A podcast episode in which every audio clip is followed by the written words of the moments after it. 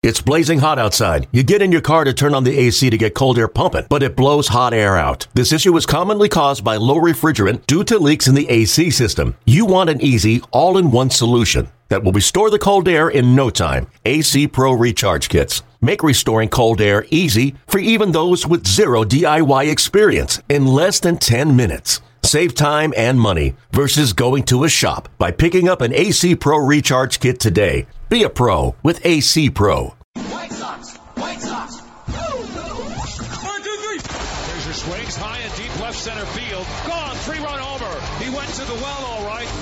And went to the bridge. Juan one. Abreu is swinging a high fly deep right field. At the wall. It's gone for a two run homer. Frazier tags him. That's a triple play. Oh my. That is one we were going to talk about for years to come. Now, a special edition of White Sox Weekly, scheduled to appear on this afternoon's broadcast. Harold Baines, Dan Jennings, as well as Ed Farmer and Darrin Jackson. Second for two on the first. Triple play. How about that one? Live from the Hilton Chicago, it's special coverage of Sox Fest 2017. Look alive, Chicago. and the proud home of everything White Sox, WLS AM 890. Now, here's your host, Connor McKnight.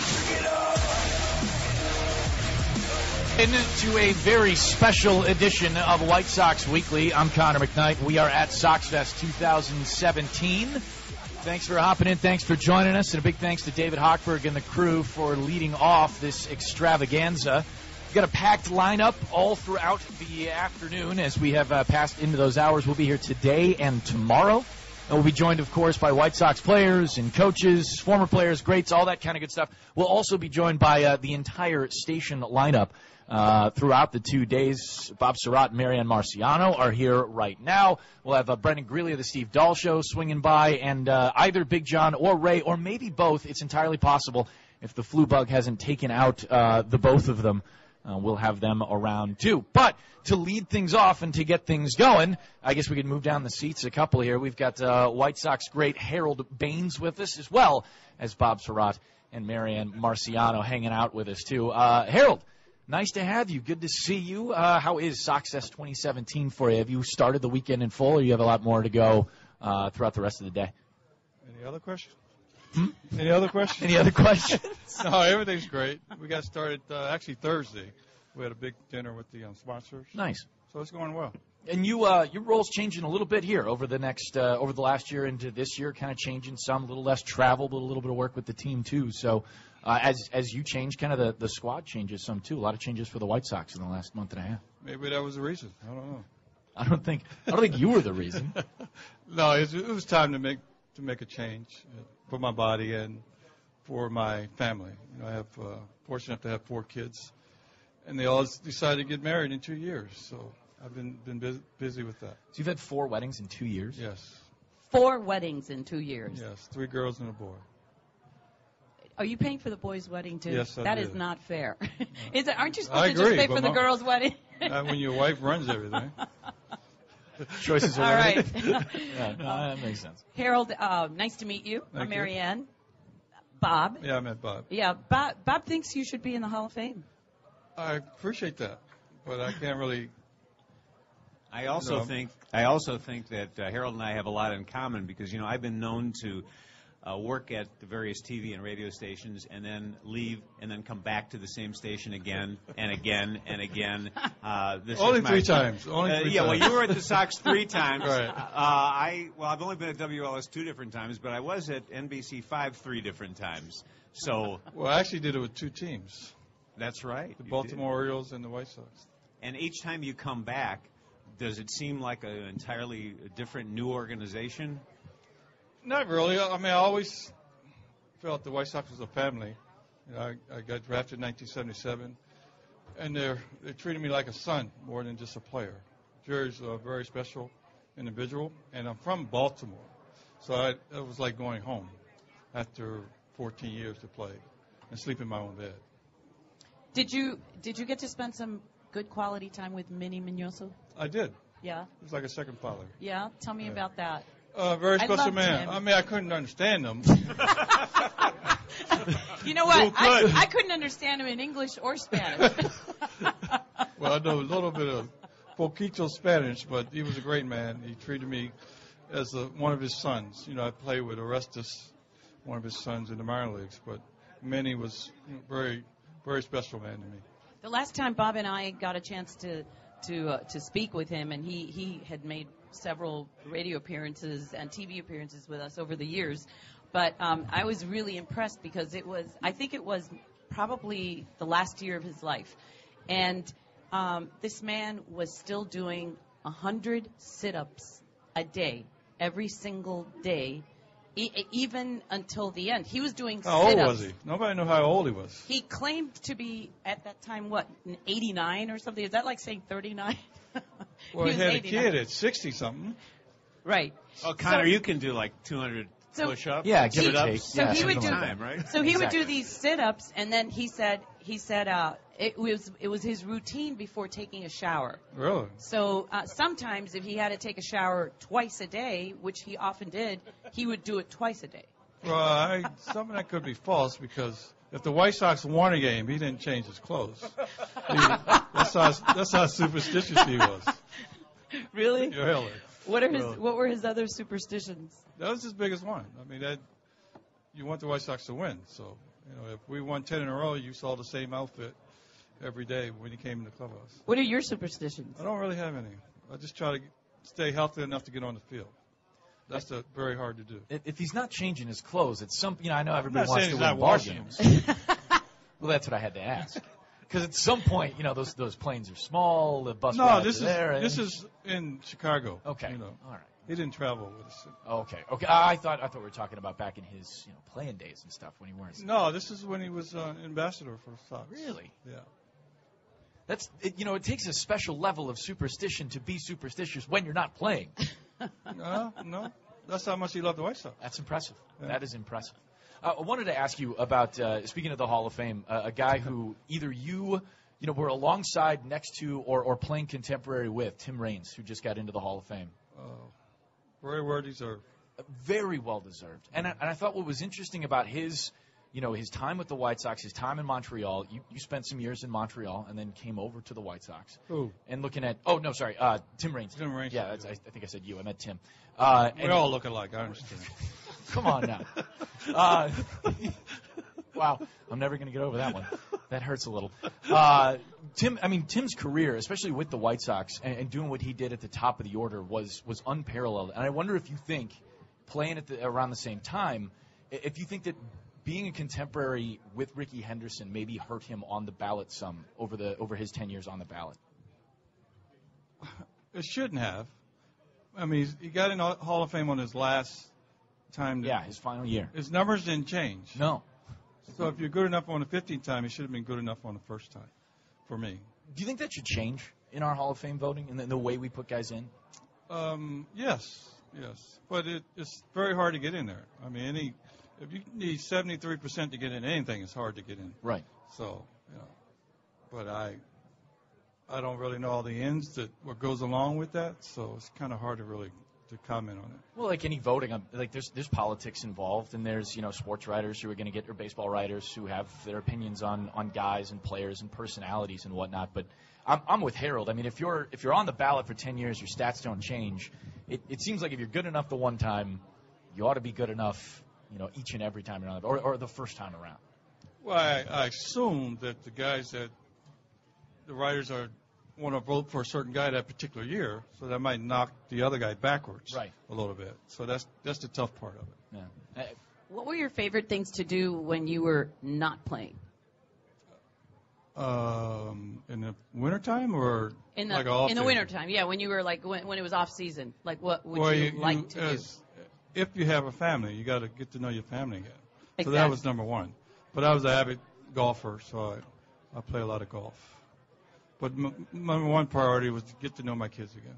Uh, uh, Did they live um, in the same city as you did? But once Um, they started school age, we um, had to set roots somewhere. And I'm from Maryland, so we, the kids stayed in Maryland. They came out once school was out, but once school started, we kept them in a safe environment. And what was that like? I, I always wonder about this with with uh, baseball players because it's such a long season. Mm-hmm. Um, what what was it like having to be away for so long? I mean, there was a time when Bob considered working in the business. Well, I had and an we offer. were dating. He had I- an I offer. had an offer, We were dating, and I was saying I wisely said no. you cannot be gone that long. You know, I mean, but of course, Well- the offer was not to play baseball. by the no, way. no, no. Well, it is baseball, but it's a job first. Right. So you got to take care of your family. And fortunately, I had a wife that understood that. So was it? I mean, did you get to go and you know stop in sometimes during the season, or was it like you're gone from beginning to Every end? every every off day in Chicago, I was back in Maryland. Oh wow, you probably accrued a lot of uh, flying miles. Well, not back then. They didn't give me flight. They didn't have frequent flyer no. plans. Not back then. Nice ring, Harold. It Took me 25 years to get this one. Do you wear that ring? I was looking at it, I was admiring it. Uh, do you wear that all the time? No. No. Not not going to the gym. Right, right.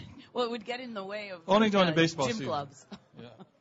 Only during the baseball season. Uh, that ring, uh, Connor, describe the ring. It and is the, tell us uh, about the ring. It's the 05 championship ring. It's got the big. Is that a? I forget what the uh, the black stone in the middle. Is that an opal? Is that, is that what that is in the middle? Do you That's remember? Marianne's department. No, I jewelry I don't is her know. Uh, department. actually, his, his wife designed this. Jerry Reinsdorf's wife designed That's right. this, That's right. this ring. That's why most most rings are square, and this is oval.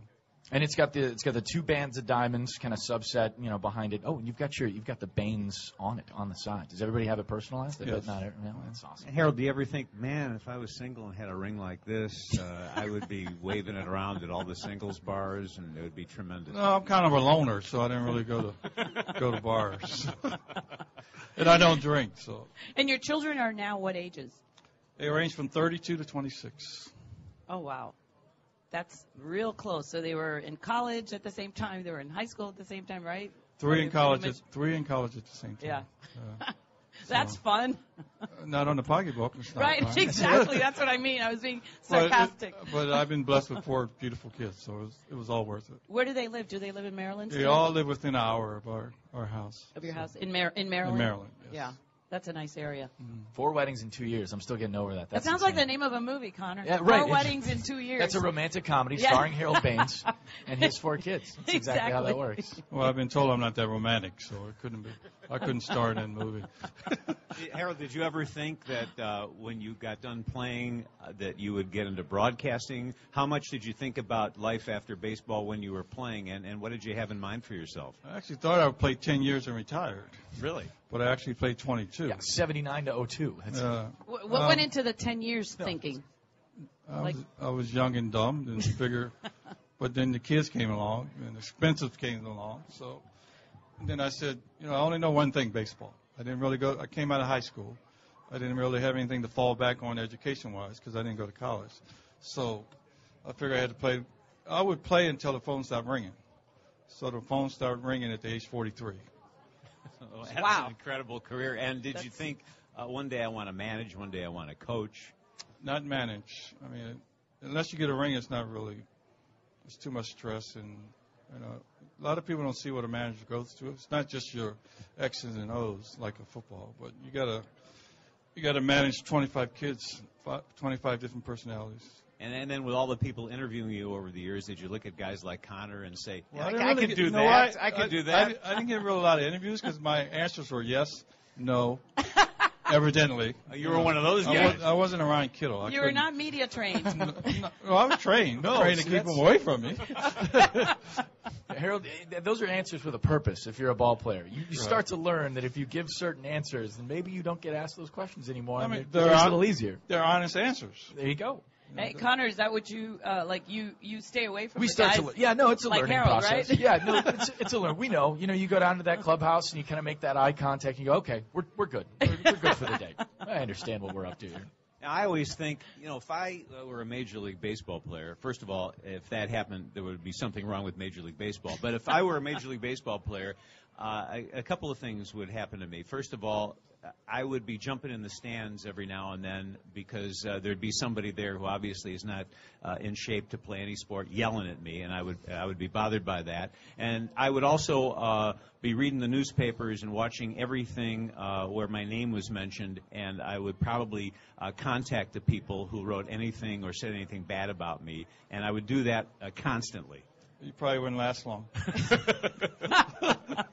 Would you, do you and would you be worried about crowd size too, Bob? Would you be No, I would. concerned do, with that? uh, would you? Do you develop a, a thick skin in the minor leagues and and and it doesn't really ever affect most of It didn't- most of it you, didn't affect most of the guys. No, some guys are, you know, you're dealing with personalities. My personality, it could roll off my back. So, you know, some guys couldn't take it.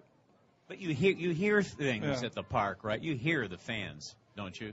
You hear them, yeah. Yeah. Mostly it was Harold, Harold, not not too many boos in Well, Chicago. in your case, that's that's true. Play well enough, and it gets over for you. Yeah. Harold, thanks so much for stopping by. very welcome. Really appreciate welcome. you hanging out. We got uh, a, a packed list of guests.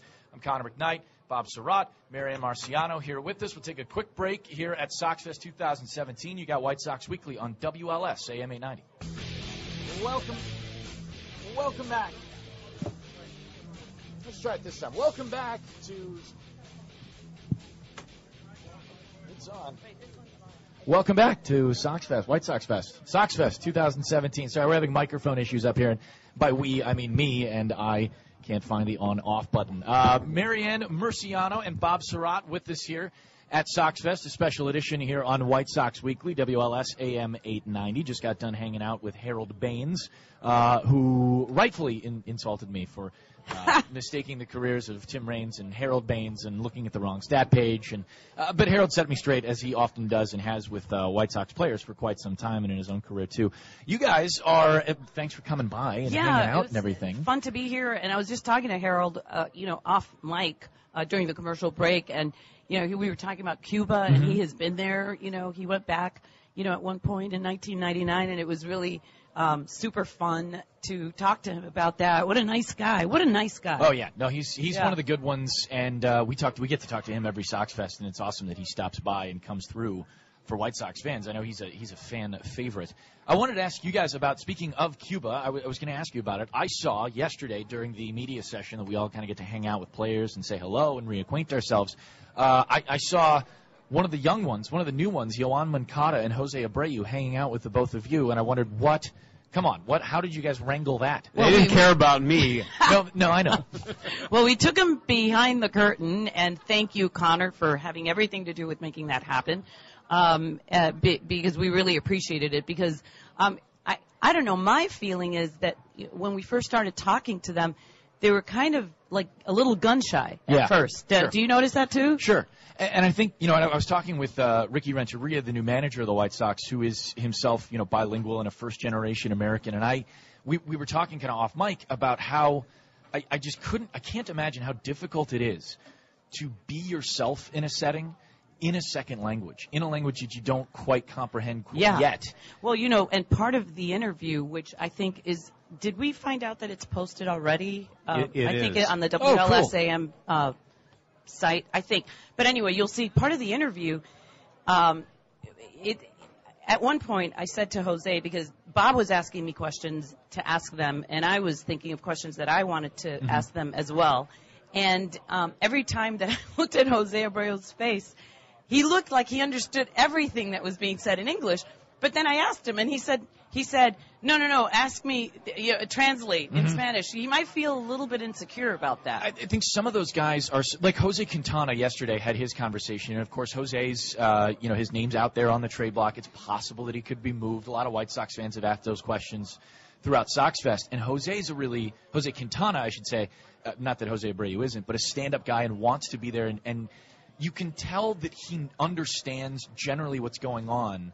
But I think a lot of those guys want to have that interpreter there. Billy Russell does a great job with the White Sox of, of helping these guys out and making that transition just to make sure that nothing's missed. Right, because there are so many subtleties, Yes. nuances, and, uh, and and and you know that. I mean, they obviously have to be understanding stuff because Right. English is the spoken language. But yeah, I, I mean, to to be a young guy, those guys are. I think they're 21 and 29 years old. Yeah, Jose's Uh, 29. and- 29, yeah, and then, Yoan and then just Yoan turned 21. just turned Yeah, 21. and I, I was They're asking kids. I was asking Jose uh, Abreu, and of course, um, I would ask a question, and then Marianne would translate, and then I would ask Marianne, "What did what did he say?" But I did understand a couple of things without the translation because I, at one point, I think I said uh, uh, to Abreu, I, and uh, I said, "Who's gonna uh, who's gonna watch this guy? Who's gonna be in charge of this guy?" You know, uh, and and he, what did he He, say? he Marianne? got a, he got a big kick out of it. He's, he said, uh, "I'll be his guardian." Yeah, Uh, uh-huh. I'll be his guardian, but you know, he said it with a little, you know, uh, uh, a little uh, I don't know wink wink Sure. like you know like who's gonna be able to you know be his guardian I don't know Well, I, I think too for for Yoan Moncada, and and it's possible that he starts out the season in AAA. He'll be up with the White Sox, I think, in short order.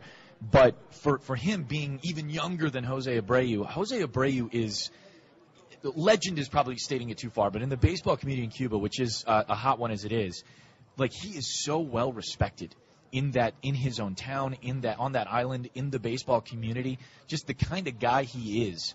And and I've I've heard Yoan in, in Spanish kind of talk about how I in, in reverence almost of Jose well, Abreu. he considers him an older brother. I what I said to him was he's more like your father, isn't he? and he says no, but an older brother because they played together in Cienfuegos Yes. in Cuba, um, and he said from from day one, all he wanted was to be like Jose. That's all he wants. And we spent about a half hour with them, and uh, like an idiot, I then uh, say to our program director, "Well, this will be great. We'll we have the video uh, for social media, and then we'll take the audio and we'll play it on our 10 a.m. to noon weekday show." And then I'm reminded, well, most of it was in Spanish, so I guess uh, I guess that's not going to fill time during the week for we, us. we could have somebody edit the English parts because I did try, and it'll just be me talking to you. Doing doing different voices for Jose. Yeah, for- exactly. exactly. That's exactly that'll translate perfectly here. They were so cute, though. I was so impressed, and I would encourage anybody. I mean, like I am dying to see these these guys now on the field. Yeah. I mean, now that I got to know them, and also, by the way, and uh, Connor, I'm hoping that through your magic you can make this happen. But I asked them, you know, that I have a food. We we have a food website, yeah. susosfork.com, s u s o s f o r k.com, and that's also the name of our YouTube channel. So uh, we're we're posting all these videos, and we will be posting the video also uh, of uh, our in- conversation with them. But I asked them if they know how to cook, and um, Usually, baseball players don't know how to cook. Okay, thank you. I, I, I should have talked to you first well, because they both sometimes. jumped at it and said, because wait, didn't Sammy Sosa know how to cook? I think that Sammy Sosa knew how to cook. Know, he knew how to uh, uh, no cork. He knew how to cork. There it is. okay, so they both jumped at the answer to this question immediately, like, no, we don't know how to cook, but we, but and, and Jose said, I would like to learn, and then I thought, oh my God, I would like to teach you, and then um, yeah, they were all for that. Yeah, and then Yuan said, uh, he said, I can make a little egg. Big eggs he can't make. Just Big eggs ones. he can't make, but he's he says, un huevito. 312-591-8900. We'll have some room for phone calls here on White Sox Weekly throughout uh, the afternoon, but we've got the 1230 news coming up. Bob Sirott and Marianne Murciano hanging out with us here at Sox Fest. After the 1230 news, Tyler Danish, a nice guy and a great story coming up to uh, to hang with us here at Sox Fest 2017. I'm Connor McKnight. You have WLS AMA 90. Here at Sox Fest, I'm Connor McKnight, and with me, Bob Sirott, Marianne Murciano, and also Tyler Danish is hanging out with us here for a little while. Hi, Tyler. How are you, man? Great. How are you? Doing wonderful. Doing fantastic. Uh, well, uh, meet Bob Sirott. He does our uh, midday show here on uh, WLS. I, I've been reading up on you, young man, and is this right? When you were in high school, and you you went to high school in uh, was it Plant City? Plant City, yes, sir. Where's that, Marianne? You're the you're the Floridian expert here. Do you know Plant City? It's Mar- in Florida. Marianne, Marianne grew up in Coral Gables. Okay. Uh, Plant City is where the Cincinnati Reds used to be back in, uh, I think, like the 70s or 80s. So, small town, Lakeland, the Tigers, spring training's probably 10 minutes from where I Right went to school. So near Lakeland, Florida, the Near home of- Lakeland, probably 10 minutes outside of Lakeland. So So, you so you shop at Publix supermarket. I shop at Public Supermarket. Yeah. Oh, Mary, okay. Marianne backed groceries there. Oh yeah. So in high school, at one point, you had a streak of 94 innings without allowing an earned run, right? That's right. My senior year didn't give up one earned run. Okay, I want to ask Now, you wait, about high school. Is that hold good? on, Wait, hold, hold on a second. I need to I need to drill down on this. Now, are you one of those guys that just threw so hard uh, the the kids couldn't even see the ball when they came up there? Um, no, I mean the district I played in um, that year, we had four first rounders come out of that district. So, and they're all hitters. Um, but no, I think the movement for me was my thing. Um, you know, that's my bread and butter to this day, and I think that's what it was in high school. What do you mean by that? Like, um, I just throw everything, all my fastballs, no four seamers, all sinkers. So just balls that just run in on people, run away from people, just, disappear. Yeah. that they dis- disappear. Okay, so let me ask you about high school and playing in high school because we have a daughter who plays basketball in high school and tennis in high school, and it's. I mean, I know that the major leagues, the minor leagues, you know, that's that's pretty competitive, but in high school, it is pretty competitive too. Isn't it a crazy scenario in high school to be playing, uh, you know, against? There's so many kids who are good. Right. That that's what I loved about it though, because every night you face someone that was, you know, you were going to play in the future as well, either in college or maybe in professional baseball. And you know, every night you go out, and especially in the state of Florida, you know, being a big baseball, they call it a baseball, you know, place where everyone comes out of, and you know, that was, you know, the most fun time I think I've ever had on the baseball field was was in my senior year of high school. Did you know, and, and did you know then, like at what point d- does a kid in high school know this is what I'm going to do for the rest of my life? Um, I think I fir- it really hit me. Um, the first professional team I've ever ever talked to was the Chicago White Sox. Um, it was going into my senior year in the summer. We played a tournament at a college, um, and the scout who drafted me, I met with him for the first time then, and that's when it really hit me. You know, I, I you know I got a chance to you know go professional because.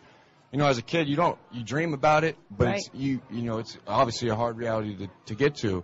Um, so I was just hoping to go to college, and then you know that's when my senior going to senior, I, you know, I figured I, I had a chance. And how did that make you feel? I mean, that must have been, I can't even imagine being a kid who dreams about this, and then all of a sudden a scout finds you, and then you see this real opportunity. What, what did you think then? As a Um, 17, you were probably 17 years old, 17 right? years old. Yeah. Um, it was a it was a blessing, but it also was the most amazing time of my life because it just felt like everything that I've you know dreamed about, that I worked for, finally was starting to come together slowly. Obviously, it wasn't you know the big dream I had was get to the big leagues, which I got to do that, but I also want to stick. Um, but then was you know I had three tiers: get to the big leagues, get drafted, and then stay forever. So. That was the first one, I guess, in my book that I got to check off, and it was just an amazing time.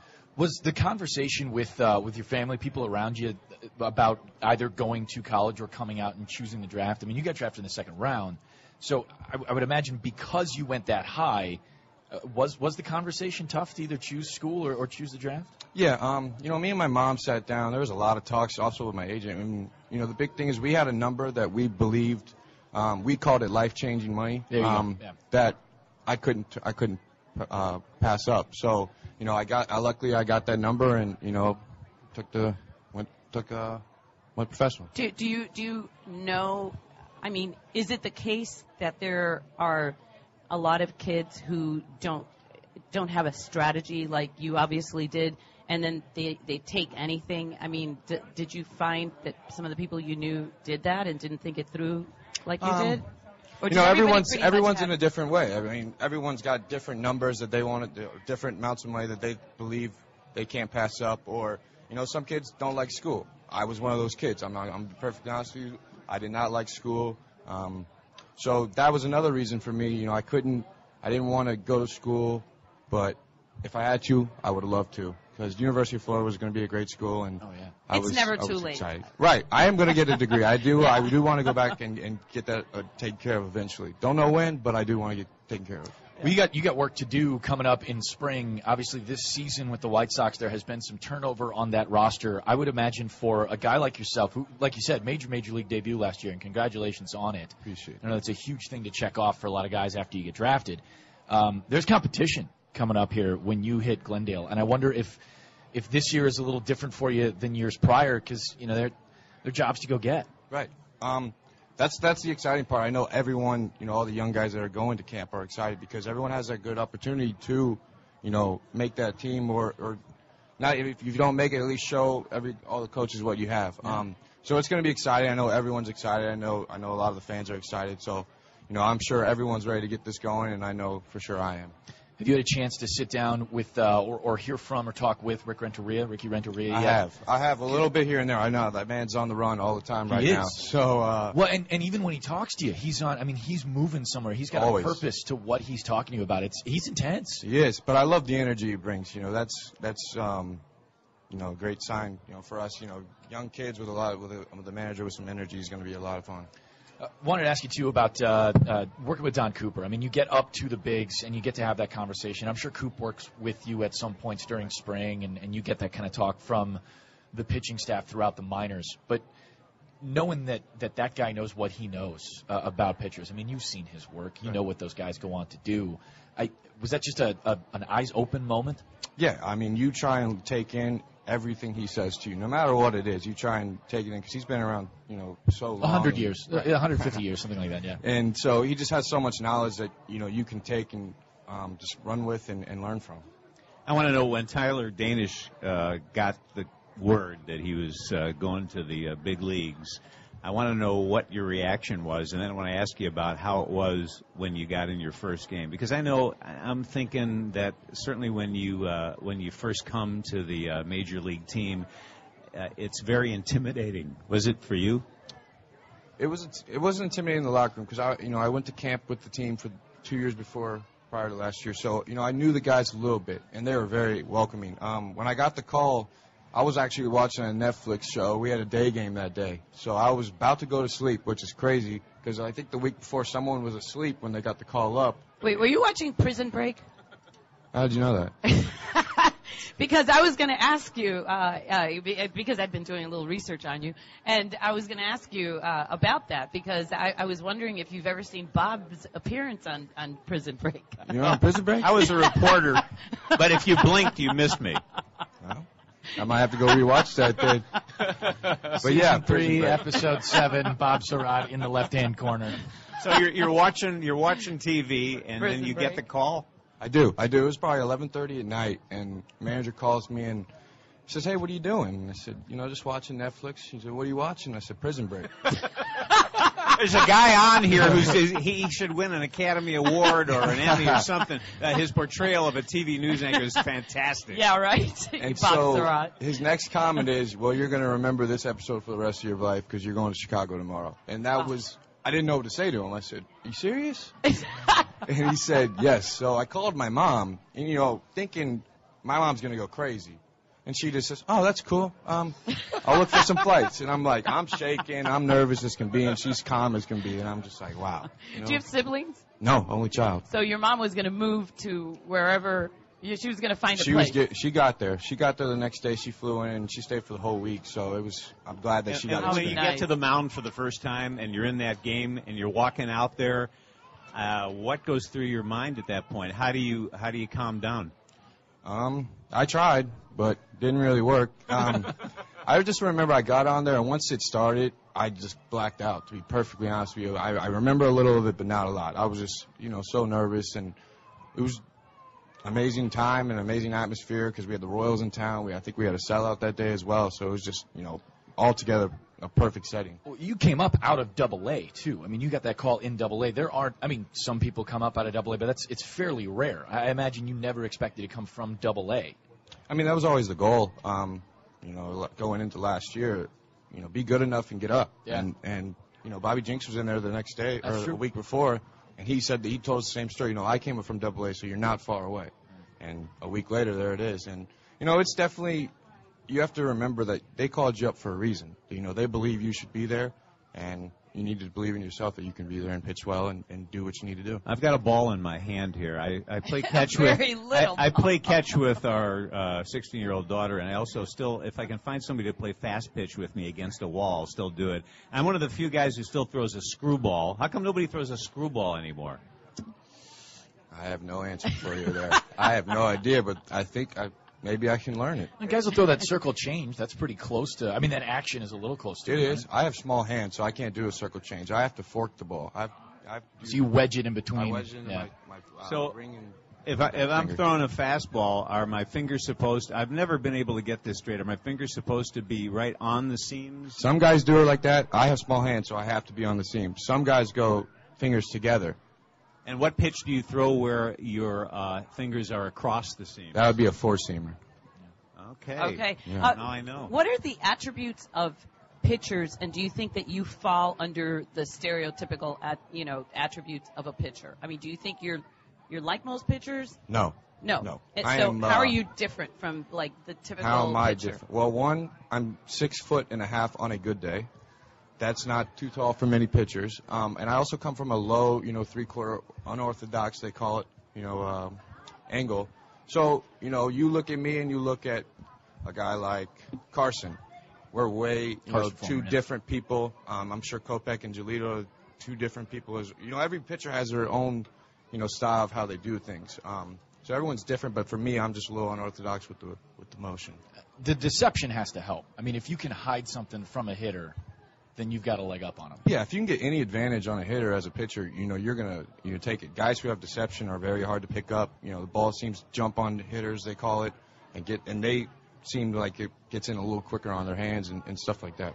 We got to head to a break here, but I want to ask you right before we let you go: You're healthy, off-season surgery, ready to roll, and and I would imagine for you, the the goal is to break camp with the club if you can, right? I mean that Right. has to be 100% healthy, and uh, you know that's the goal going in is you know make that team, and if not, and if I do not, and go to AAA, be ready whenever the call is needed. Well, I, I I hope that your third uh, strat- part of your strategy happens and that you stay forever. I appreciate it. That, that's the goal, and that's what I you know everyone works for. So Tyler, appreciate you stopping by. We will uh, we'll see you a little later and see you in spring. awesome, thank you guys. Thank you, Tyler. Good luck to you. Appreciate it. Uh, Bob Sirott and Marianne Murciano here with us for White Sox Weekly at SoxFest 2017. I'm Connor McKnight. We got a packed list of guests coming up for the rest of the show.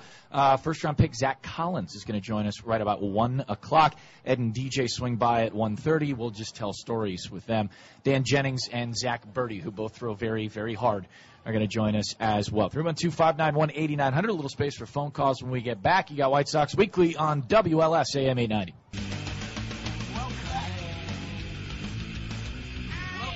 to White Sox Weekly here at SoxFest 2017. I'm Connor McKnight, and with me, Bob Sirott and Marianne Murciano of the Bob Sirott and Marianne Murciano Show from 10 until noon on WLS AM 890. Convenient that you guys were hired to do the same show. Yeah, Yes, it makes it it, is. It it really makes works it a out little well. easier. And I should point out before we go any further, because people do come up to me and uh, you know give me the business about uh, being a Cubs fan, and over the years they know about uh, my connection with that team. Let me just say. First of all, there are too many people on that bandwagon right now. So uh, It is and- an and- overloaded and- bandwagon. Yes, and also I want to make a little bit uh, of room for some new people, and also I feel in some ways that a lot of my work uh, for the uh, Northsiders uh, has been accomplished now, and since. Uh, And since since they won it all last year, and the Sox haven't won it uh, all since 2005, I thought maybe I'd I'd help out a little bit on the South Side this year. Because Bob takes complete credit Mhm. for the Cubs winning the World Series. Yeah. Well, it's good. I mean, as as the White Sox slowly re, uh, start to rebuild and bring in a bunch of young talent, we need talent on the on the fringes too. Guys like you and me and Don't Marianne. call Bob on the fringe. Oh, That's no, what we need. That's exactly right. I'm on the fringe. That's exactly how we're going to help build and, I, this. and I've up. said this uh, many times over the years on TV and radio uh, that um, it, it's fun to be in a city where you you have uh, different ballparks, you have uh, the National League, the American League, and uh, we always have enjoyed taking the family out to. Uh, uh, whatever it's called, Comiskey Park, the Cell, uh, Guaranteed rate Thank now, you. yep. Uh, and they do a great job, really. Especially, I especially always love those fireworks nights, and the food is always Saturday great out there. yeah. Yes. Uh, so it's just fun to, and I'm one of those guys uh, who can travel around the country and go to a Major League Baseball game anywhere and enjoy it. Which I think I don't know that the NFL, the NBA, the NHL has that kind of appeal, does it's, it? it's not the same drug. I don't, it's an everyday thing that baseball is. You know, it's both a grind and kind of this blessing that it's always there for you. And players talk about this a lot too. And I think it's you know whether it's Tyler or whether it's Harold Baines. You know, years before when he was playing, there's tomorrow's game's coming, regardless of what you did yesterday. And there's this. It, it, it can feel, especially when you're interviewing players or when you're talking to them, you know, it, it can feel like it's rote or, or like mm-hmm. some of the comments are a little bit cliche. But how how would you operate if you didn't have that in your mind that each next day was a brand new one? How well, would it's you kind possibly like, deal with It's failure? like us when we do shows. I mean, you can't like you know overthink what you did No. or said yesterday because uh, it's like yeah, there's a new one tomorrow. Yeah, and Right. many You know? times after a TV or radio broadcast, I've had to have rotator cuff surgery. so there is Yeah, it's that. exactly like Uh, that. We and you know what? I still turn into a 12-year-old kid uh, whenever I'm around Major League Baseball players, whether it's uh, Sox Fest or any other fest. Uh, and yesterday, uh, I was uh, I was thrilled to not only uh, meet Carlton Fisk and have a chance to talk to him for the first time, but then it turns out he watched us uh, on TV when he was here, and uh, I, I feel like a kid uh, around him. In fact, we, we took a picture. We've got it posted on uh, uh, Facebook.com slash Sirott and Murciano. Is that the site, Mary? is that it? That is that the right? site, Bob. so the and the picture, I swear, and Murciano. the guy looks like. Imagine him without his glasses and a little younger. I say he looks like Larry Lujack. Take a look and let me know what you think. Well, and, and also it was very funny when you um, when you told him that. Oh, right. because what was his reaction, Bob? He said, "Oh yeah, animal stories." That's fantastic. It's it's funny to see, like especially to to talk to some of the guys who you grew up watching, whether you know whether you're my age or whatever age you are, and and they kind of have that connection, you know, to you guys since you've been you, you've been part of this town in, in such a real way, and and really whether it's whether it's baseball or not, it, you know that exists in a daily basis the same and you, way. You don't think that that's the case, but because you have them on a uh, on a plateau, you, you really do. At least Yeah. at least uh, many of us do. Right, but but you then you go back and, and what I was thinking about Carlton Fisk yesterday when he said that uh, was that okay? This guy he didn't just play baseball. He got up in the morning and he made breakfast and then he Did got some dressed. squats. Right. He did. he was like a normal guy, you know, when he wasn't on the field. But we do we do tend to build these people up and think, oh, you know, like this. Especially us boys. God. Well, Fisk, We- we me, boys. I mean, he hit one of the most iconic home runs in Major League history. I mean, and, and just I, I can't see him without thinking. And yeah, it's with the Red Sox and everything, but I can't see him without, Without motioning. watching him waving the ball and hoping and praying that it stays. Uh, I, I just Exactly. And, and that's I mean that's the kind of stuff where I, I can go little kid on Sure. it too. I Hey, mean, it's a it's Hall of really Famer. easy. Yeah, it's it's unbelievable. Connor, were you always a baseball fan? Yeah, Or what? Always, like- always growing up, I was a huge baseball fan. I, I was just, I don't know why, but it just kind of spoke to me more than other sports. Uh, and it, and really, in a, in a lot of ways, like you know, Tyler making the big leagues. I mean, this was you know kind of my dream. You know, doing baseball. Yeah, I was going to ask you about that. So, did you always know that you were going to work in sports? I always knew that gonna- I wasn't going to be a player because I was terrible. I could not hit a breaking ball to save my life. So that it, it kind of went away quickly. So You're then you- tall. You're tall. You should have been on the mound. Well, I pitched a little bit, and, and I got I got turned around a lot too. You know, I mean, I, I got really used to the motion where you throw and then look up in the air as the ball sails over the wall. got really used to that. Had a lot of conversations. Uh-huh. Yeah, with a lot of coaches about company. it. But, yeah. but you did know that you wanted to go into broadcasting. I, I wanted to be I wanted to be a, a writer first. Coming out of college, I was I was a writer, an English major at, at Wisconsin, and, and I thought I could write. Um, but I graduated in 2007, and then in 2008, everyone's money went away. So Yeah. no one was hiring anybody for anything. So I, I just kind of I lucked into a gig at the at the at another shop, I guess we can say, and, Yeah. and enjoyed my time there. We, immensely. we worked with you Yeah. over there at. Uh, you're talking about WGN. Uh, the shop before that. Oh, Uh, before there's been there've been many shops. I've Okay. been, I've been right. in many shops. I wouldn't know about that. Oh yeah, we yeah. completely unfamiliar. well, thank God that we're in a town that has as many shops as we do and as many ball clubs as we do too. Oh yeah. Uh, speaking of uh, ball players and ball clubs, Zach Collins is going to join us here in just a couple of minutes. We got the one o'clock news on the way, and then uh, first round pick of the White Sox in the 2016 draft, Zach Collins is going to hang out. I got a chance to see Zach play in the Arizona Fall League just a couple of months ago. We'll talk with Zach about that and what he learned about sticking behind the plate for the White Sox coming up. 312-591-8900. A little time for phone calls sprinkled in and out. Uh, but the news is next here on White Sox Weekly. You got WLS, AM 890.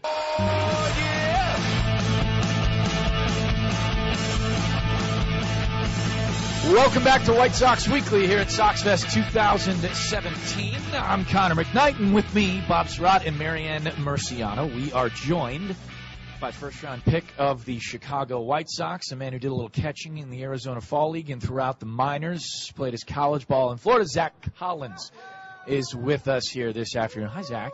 How you doing? Doing well. Hi, Doing Zach. well. Hello. Uh, meet Bob and Marianne. They're new on our station, but uh, not new to Chicago at all. Well known around these parts. And I, I would imagine uh, for you being here at Soxfest, your first Soxfest, you are pretty well known by some fans too, being as highly drafted as you were.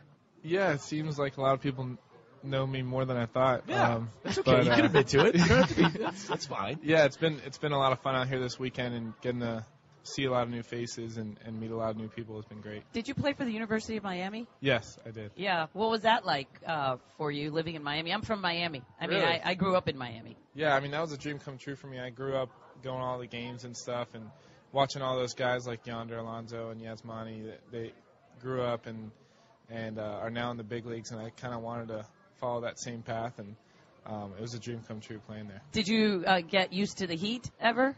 Uh, the, Uh, well- the humidity, I mean. I'm from there, so I guess I was kind of used to it as much as you possibly could be, but um, can't walk outside without sweating. I Where guess. did you grow up? Fort Lauderdale. Fort Lauderdale. Pembroke Pines, yeah. Pembroke Pines, yeah. Yeah. I know the the area very well. Yeah, yeah. I lived there my whole life, so.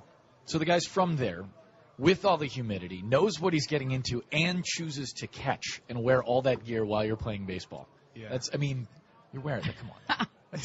How did, how did thing. how did you get That's- convinced to do that? Because you you pitched, you played infield positions, Yeah. and then uh, catching came a bit late, didn't it? Right. I, I grew up playing shortstop and third base and pitching also. Kind of did the whole thing, but um, I don't know. It just hit me at like 13. I just really wanted to catch, and um, I guess I kind of got bored just like playing with the dirt at third and short. And, um, Yeah, you're definitely in the game a lot Yeah, more when right. you're Yeah. catching, aren't you? And Yeah. then, um, and then you, you, uh, I mean, you knew that you would have to eventually, like in your life, you would have to do a lot of squats, yeah, right? for sure. A lot of body weight squats. yeah, and and uh, you were okay with that? Yeah, I'm, I hate doing it. squats. It, get, it, it gets easy as you go. it, it does. How are your knees? They're perfect. So, do you put the weight on your heels more so that you don't mess up your knees when you're doing that? I mean, do you have time Um, to think, or are you really. just trained? Yeah. I'm, Is it like muscle my memory? first my first year catching was rough. My knees were like absolutely killing me, and I was like, I don't know if I could do this. But I guess after that first year, you start getting used to it, and like ever since, my knees haven't hurt like at all ever. And what is the antidote to, to doing that? You know, like like what's the opposite? Yeah. Of, like what do you do to relieve the stress on the knees? well, there's a lot of new technology now, as you probably know, but. Um, before just Advil and massage. and now, Um, now they have these new machines called Normatec machines where you like put your legs up and they look like space boots that like go all the way up to your hips and they like I guess rotate the blood in there and stuff like that. It feels amazing. You're but kidding it's, me. Really? It's pretty much just a massage. I want one of those. Does Where do, you get, where do you get those? They're, in, Yeah. they're in Sky Mall magazine, I think. You Yeah, just that's like right. put them out there. an airplanes ride somewhere. Does everybody now catch uh, one-handed with one hand, uh, you know, behind the back or something like that? Yeah. To protect your fingers. I mean, some some guys do it a little differently, but um, for the most part, yeah, you kind of keep that one hand behind the back. I learned that the hard way in college when I got smoked in my hand that wasn't wearing anything, but I think Randy Hundley may have been the first guy to do that when he was with the Cubs uh, in, in I remember the 60s. doing that, yeah. And then everybody just followed. Yeah, it's a it's a little bit different when there's someone on base because you kind of want your hand close to the glove. if Someone steals or whatever, but um, yeah, for the most part, you have it behind your Or, back. or if you've got a breaking ball and you know you have to go get it, I mean, you what you probably you're throwing both hands out there, Yeah. caving your chest to keep it in front of you too. So yeah, for sure. You're always in harm's way. There's nothing you can do to really stop yourself from getting pegged with a with a baseball. Yeah, I mean, some of the worst hits that I've ever had are just like, like not even balls in the dirt where you have to block or anything. It's just like foul tips off the mask Ugh. or like those are the worst. Um, you're you're really young. You're uh, are you 21 years old? Yep, Yeah, you're 21. 21 years old. Wow, that's just amazing because you're like you know in your in your uh, baseball gear. You know you you're like a man. You're not a child. Yeah. but um, I have how- baseball mitts older than So, 21. um, how, as a 21 year old, how, what does that feel like to, like, suddenly be thrown into this, you know, situation with all these, you know, really experienced people? And how do you, like, how do you say, hey, listen to me, or whatever? You know what I mean? Like, how do you do it? Uh, it's tough, especially I guess once I start playing on the big league squad when there's guys that are 38 years old playing with me and I'm however young I am. But um, it's tough. But I think University of Miami helped me out a lot with um, the whole media side of things and, and I guess learning how to mature really, really, really fast. And um, I guess it, it just has to become like one team where everyone trusts everyone, and, and that's what we do. If, if I'm pitching, if I'm a veteran pitcher and you're catching me, rookie, and you're coming out to the mound to talk to me now, I, I'm thinking, hey, Junior, go back behind the plate. Yeah. I'll handle this. So, uh, how much of a challenge is that? Uh, it's a huge challenge, but you'd be surprised sometimes when I go out there, the pitcher really says, "Hey, junior, and go back to the." They do, Yeah. really? Really? yeah, and I say, "Hey, senior, listen to me. What I have to say." Man. For you, yeah. Um, No, but Because uh, you're really the captain when you're out there Yeah. catching, aren't you? Yeah, and I mean, for the most part, you got to learn how to deal with with whoever's on the mound. Some guys are crazier than others, and um, obviously, if it's a veteran guy like from going out there and Quintana's on the mound, then I'm not going to tell him what to do because he obviously knows what he's doing. So. So will he understand you? Yeah, yeah, he'll understand me. I know how to speak a little Spanish, so good for you. Yeah. You got to be a little bit of a psychologist too, as as a catcher. Whether it's in between innings or, or during one, you might have to talk to your guy and get whether it's on the same page or or leave the page that you were on, try and do something different. Yeah.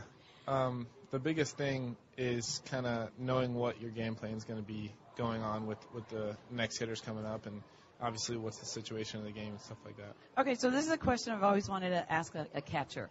Um, do you ever just make up your own signs? What? like, what do you mean? Why would he do that? no, you know, like like to signal what you know, like what kind of a pitch. Um, Um, like, do you Like throw down fakes, like to like to Yeah, fake like, out do of you- the team. Like if you know somebody's trying to take one off you. Like like No. No, I mean, like, do you make it up, or or is there like, do you come up with like a certain way to signal? Yeah, we come up with a certain way, or else the Be- pitcher would be confused, and then I would get probably hit in the face. But is it? I mean, pitch. like, but do you do it exactly the same way that the other catcher would do it? I mean, or Oh, do you no. have like your own language? Yeah, we pretty much have our own. Uh, it all varies between uh, team to team, so um, we'll get together with our pitching staff and, and all the coaches and stuff and come up with that. Have you ever been uh, out on the mound in a conference and uh, what you're talking about has nothing to do with baseball? Oh, plenty of times. I want to hear about that. Yeah, I mean, I, I want to hear. I want to hear about. Uh, hey, uh, did you check out the uh, sixth row behind third base? Or Yeah. so where are we going tonight anyway? Any anything? I along can't tell you that because my girlfriend's here, but Oh. uh, Right, we know you never were in that kind of a No, conversation. the other guy's saying it. But The other uh, guy. but you remember specifically any conversations that were particularly wacky and had nothing to do with the game situation? Um, yeah, I do. Um, there's one time where I went out there and just kind of said, "Hey, did you watch that episode of SpongeBob yesterday?" Of course, I mean, it's just SpongeBob. it's just it has nothing to do with the game, but it's pretty much just to relax the pitcher and Right. just kind of get him to to know that that we're just out here having fun and and uh, doing his thing. I'm still wondering about okay, the question that I really meant to ask about the signals, okay, is like all right, because it happens so fast. So if the pitcher is like blinks or something and misses it, like you know, I, sometimes I think do it again. Like Yeah. can Connor, you- do you understand you why I do don't it like to take Marianne to baseball games? and nothing do that but these questions constantly during the game. I want to know. I don't want can her you- watching TV do a with me when the game is on. I, you know, did you ever try to explain? Uh, uh, uh, uh, did you ever try to explain to your girlfriend maybe uh, uh, some of the intricacies of baseball, why certain things happen, and then you start explaining it, and you realize, well, this doesn't make any sense. I can't explain At this. Not at all It's a- it- you know, the answer is sometimes is, well, they've always done it that way. they've always because running to third first would be weird. I don't know what to tell Exactly you. right. Don't go left. I Yeah. don't do that. Uh, Zach, I wanted to ask you too. Uh, we got a couple of minutes left here before we get you out of here and on your way and on your day. But uh, I, I got a chance to hang out with you in the Arizona Fall League. Came down and, and watched a little bit. Um, and, and I wanted to ask how the Fall League was for you. I, I know you were pretty jacked about going down there. It's it's a hotbed of talent. You work with a lot of pitchers who have either seen big league time or are about to. Yeah. And and I would imagine as a young catcher coming up through through the minor leagues as you did last year, there was a lot of learning that I imagine had to be done in the fall league for you. Yeah, for sure. I kind of went into it knowing that I wasn't going to get a lot of playing time, and um, I was perfect with that. I mean, the White Sox told me that before I went there. And, Yeah. Um, I learned a ton when I was there. I think it was probably the, the best decision I've made um, since I've been playing professional ball is to go there and just catch all the bullpens and, and learn a lot from the veteran catchers that were there. And um, I mean, I learned a ton. I was just pretty much the, the bullpen catcher and got to play once a week. But um, I guess just trying to make that transition into uh, playing with the older guys and stuff like that, and, and it went well. I- know you know catchers have to marinate in the minor leagues for a little bit longer than other positions, or at least typically they do. You don't see guys like I, know Zunino with the Seattle Mariners came up pretty quick, but that's that's kind of the exception to the rule. Is that something that, that you've got to keep in your head a little bit, or, or do you throw that out the window and say I'm gonna get there on my own when I get there? Um, I'm not really too worried about making it to the big leagues like as soon as possible. I mean, Okay.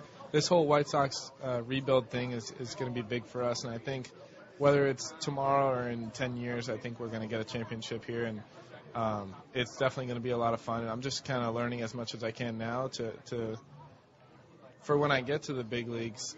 I, I can be ready and, and stay there. I- I'm not trying to go back up and down and Yeah. all that kind of stuff. So whether it's this year or the the following year, when, whenever it is, I'll, I'll be ready. So.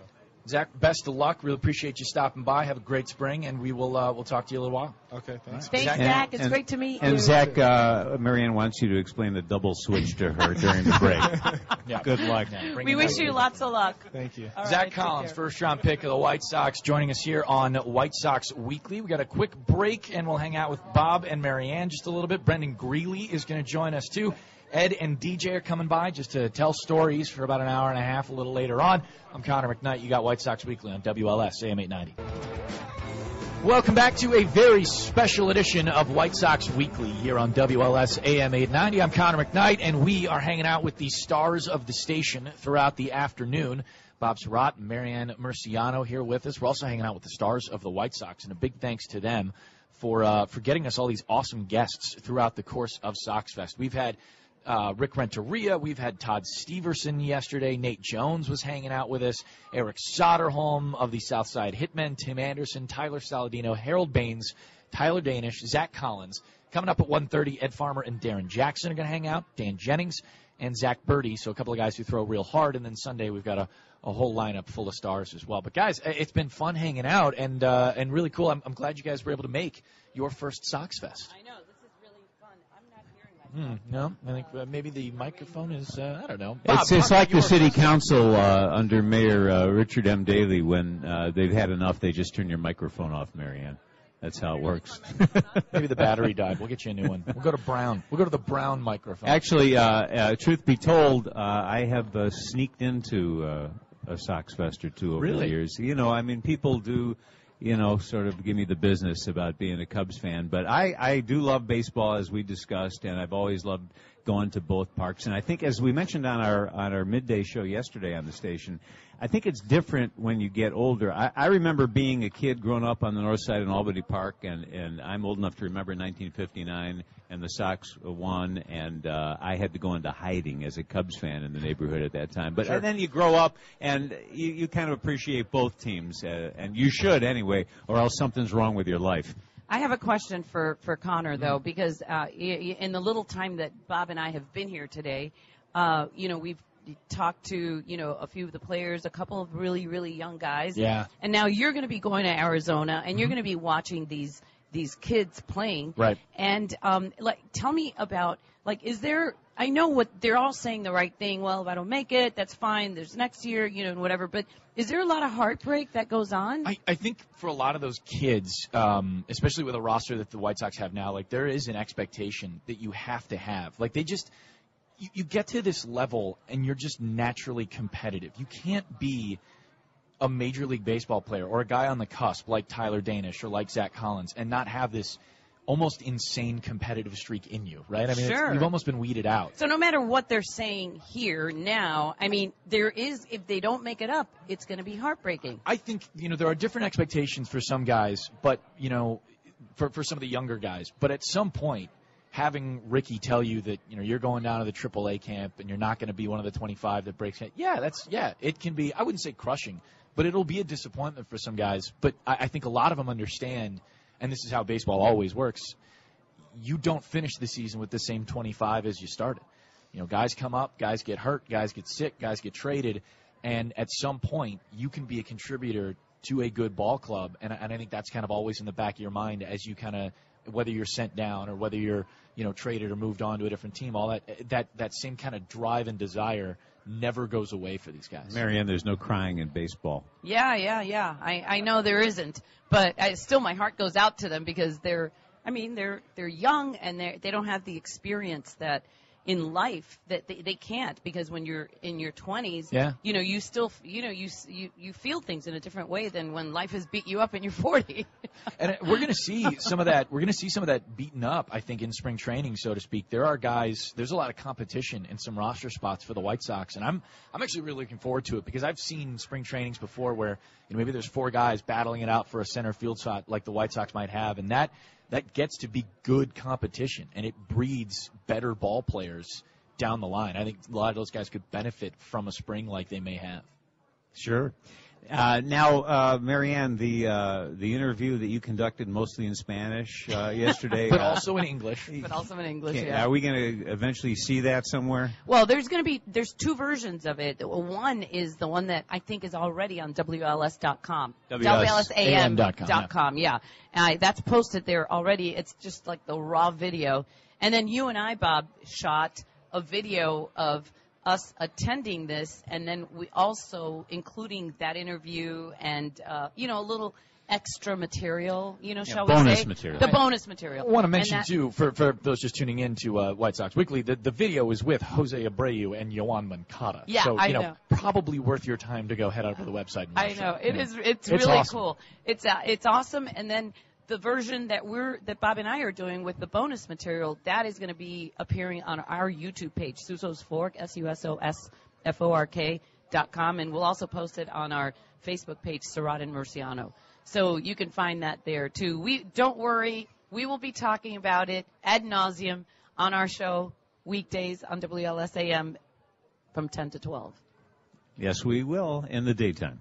Guys, thanks for stopping by. Hey, really Connor. appreciate it. Always Great good to be with you at you. Sox Fest, and Thank we you, will see Connor. you uh, on Monday. Connor, you- uh, and I have to say, you do such a great job. thanks. I'm so happy that we're working with you. Thanks. I'm looking forward to it too. It's going to be a great season uh, for the White Sox. Should be a fun one. We can't wait to get started.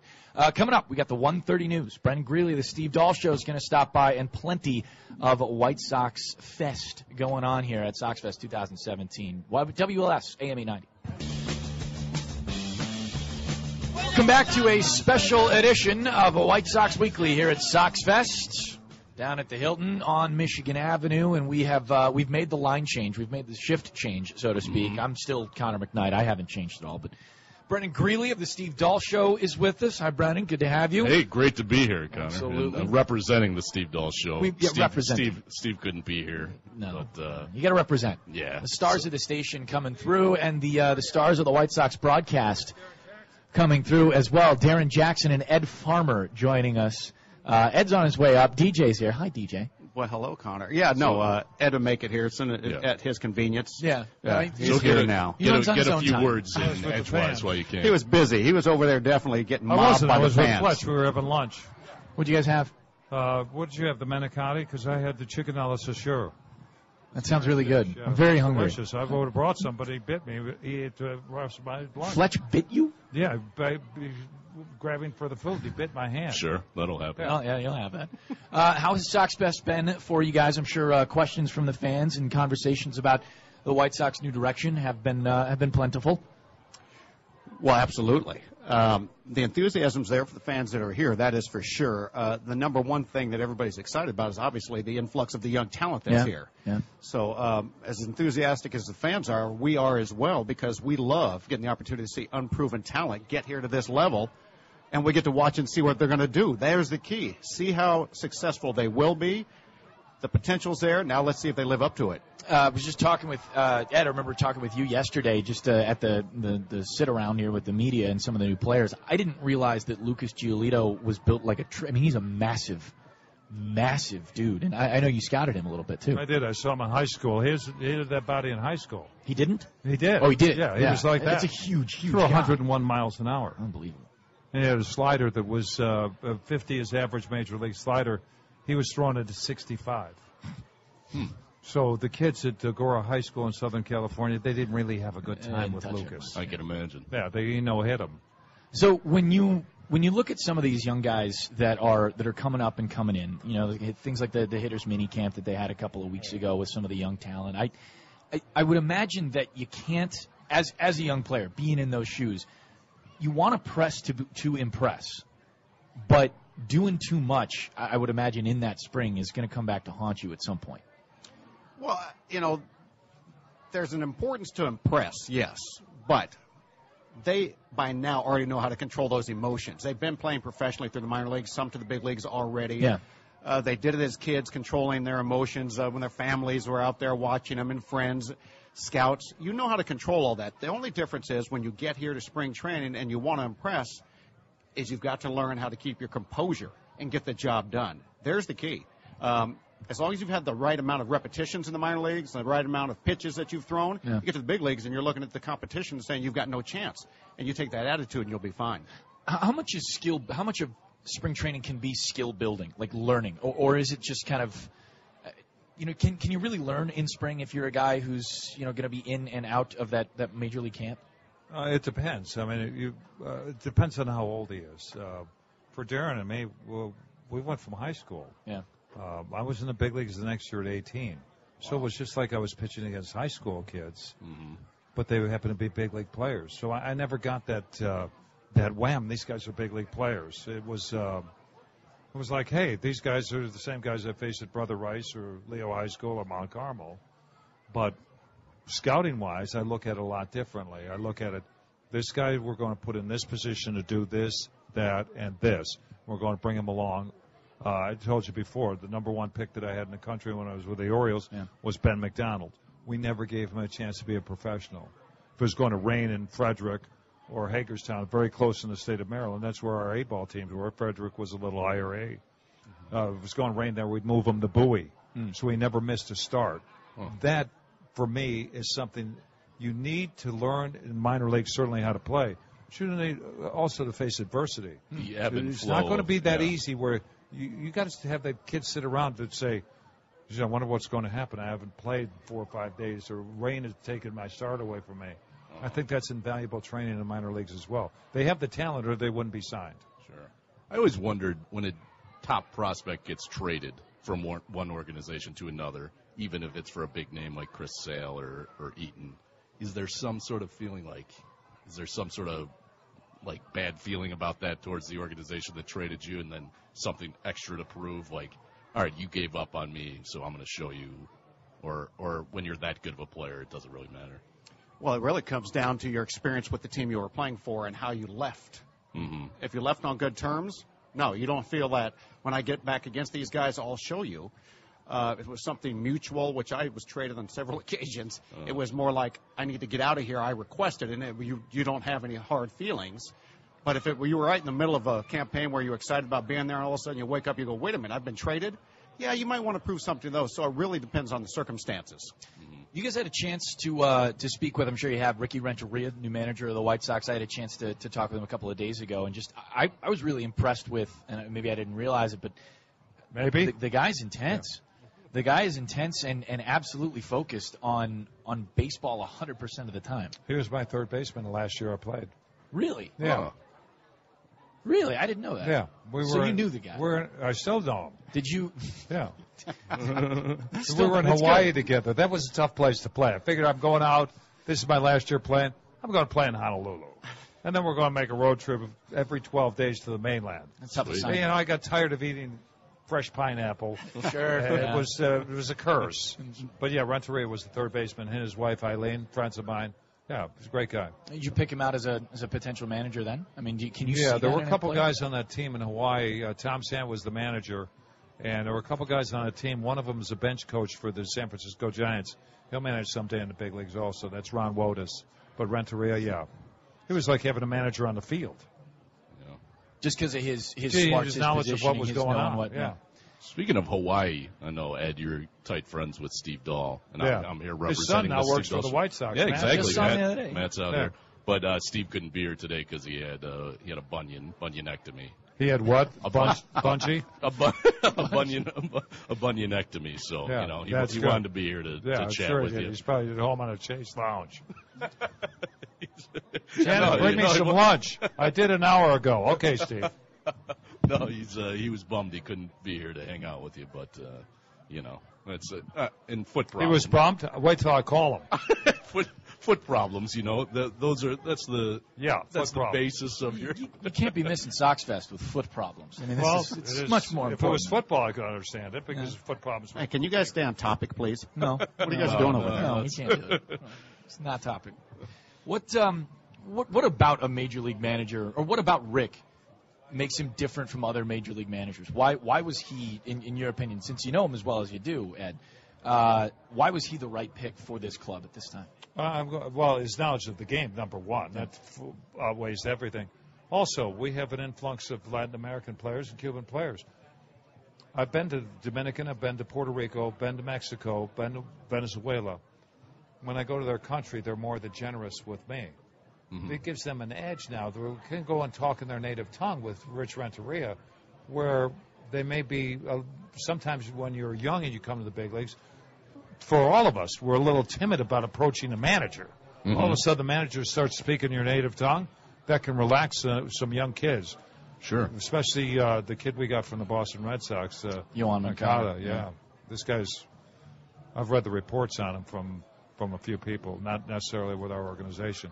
They're glowing. Yeah, no, Yeah. kid's got a lot of power, Yeah. and it sounds like I mean, with the White Sox, as you as you look at a depth chart now, there's reps at second base to be had, and I, and I think a lot of White Sox fans here at, at Sox Fest and who have called the show and whatnot are really wondering whether or not he can break camp with the club and kind of you know be that guy throughout the season. Well, the truth is this: right now, I think the White Sox can hold auditions in spring training, and if you deserve to be here, we see that uh, Rick Hahn and the organization will make moves Yeah. to open a spot for a potential player at the big league, big league level. Now, that doesn't mean that Moncada or others are going to be on the big league roster opening day. They go down and play well. They make some trades. You're in the big leagues. The whole key is for any young player to always think about the fact that you're going to be here. Just be ready Yeah. to get here.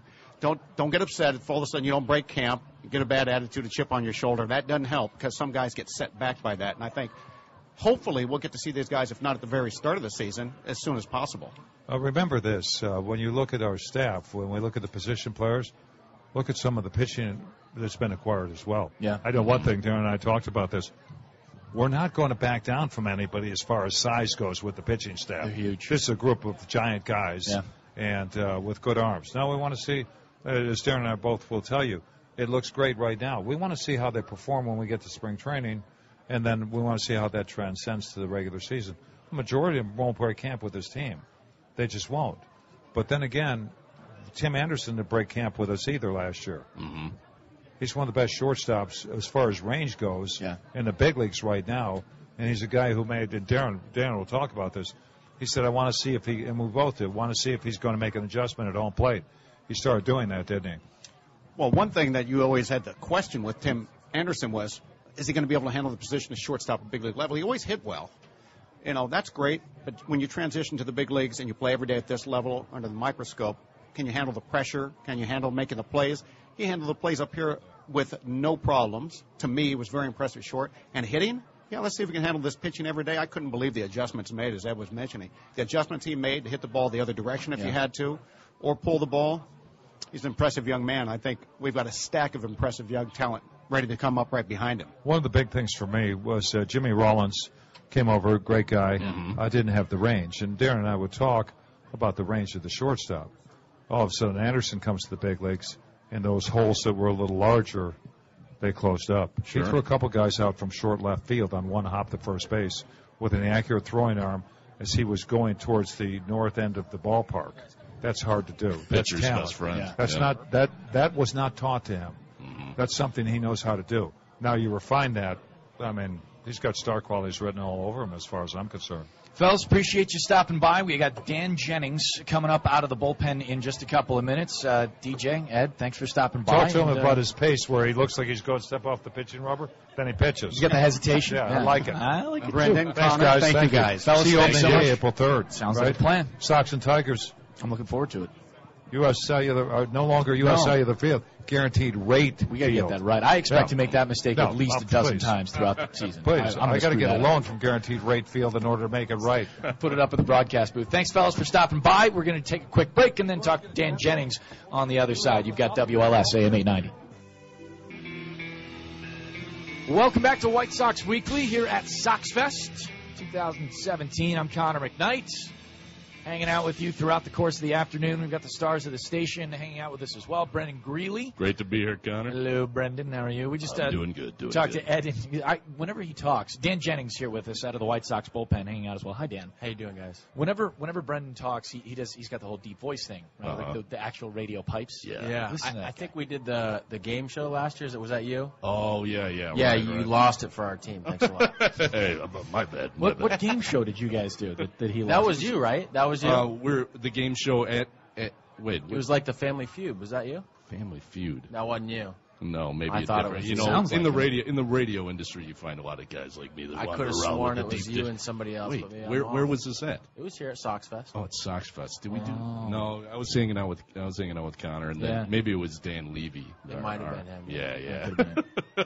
So you lost Yeah, the yeah, Family but- Feud style game show. Yeah, they didn't put me. They didn't invite me back. To Well, that I'm, I'm one. glad it hasn't stuck with you. I'm glad you were able to shake that off. No, they're having me doing radio interviews instead now, so Yeah. I don't embarrass myself. Well, we, that has yet to be seen. We can do it. We can still embarrass you or yourself or whatever. How's the off season been, man? I know uh, coming off a season like you had, where you were. I, I mean, I, I thought you took a huge step forward last year, and I know a lot of people did. And I wonder how that felt to do it. It was good. You know, I was uh, first and foremost happy to to be there for a full season and, and stay healthy. Sure. Um, that's the biggest thing. You know, I, I kind of always look at uh, first, you know, how many innings, how many appearances. Yeah. And uh, that was my biggest uh, goal and accomplishment. There's a lot of things that we can't control.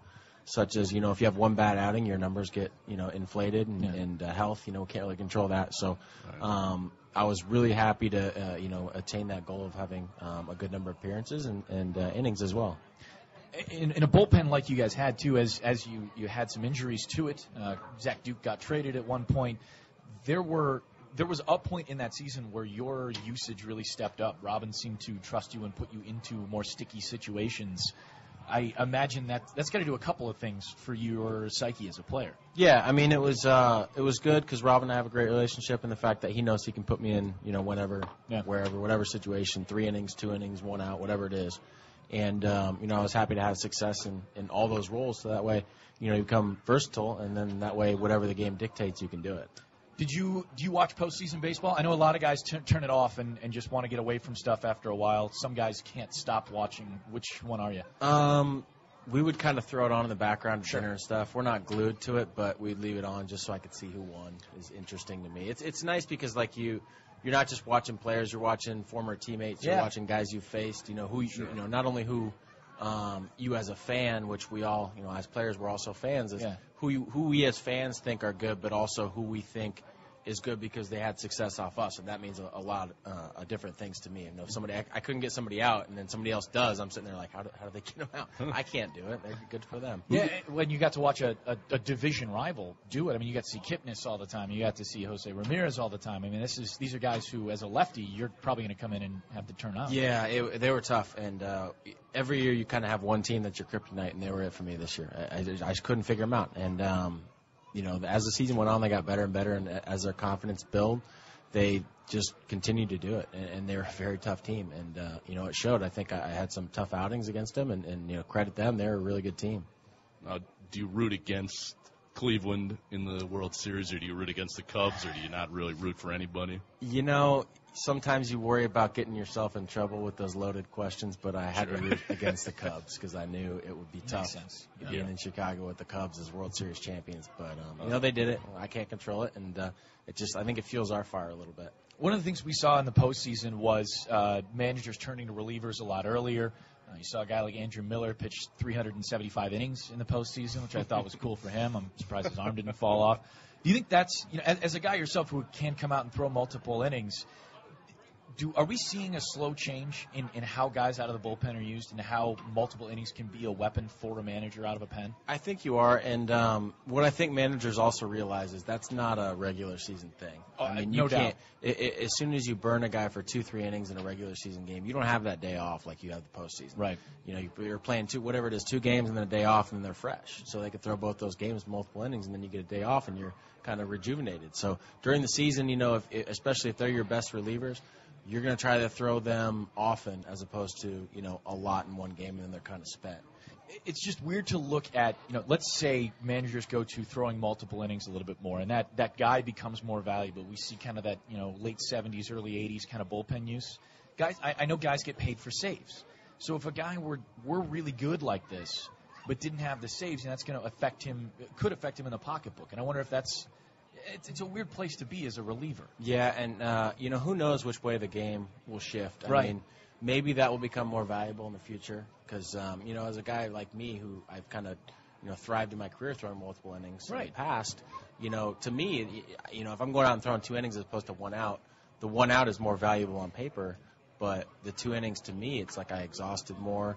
I threw more. You know, I got more people out. You know, it's a heavier workload. So obviously, to me, in my mind, it's it's more valuable for you know myself to, to do that. But um, the game is what it is, and uh, saves, holds, all that stuff, wins, all that stuff's important. And and at the end of the day, I get it because at the end of the day, it's about winning. And uh, you know, if you're throwing two innings in a losing effort, then you know it doesn't really do much for the team. You just kind of get through the game. That's Yeah. that's what you're doing. Yeah.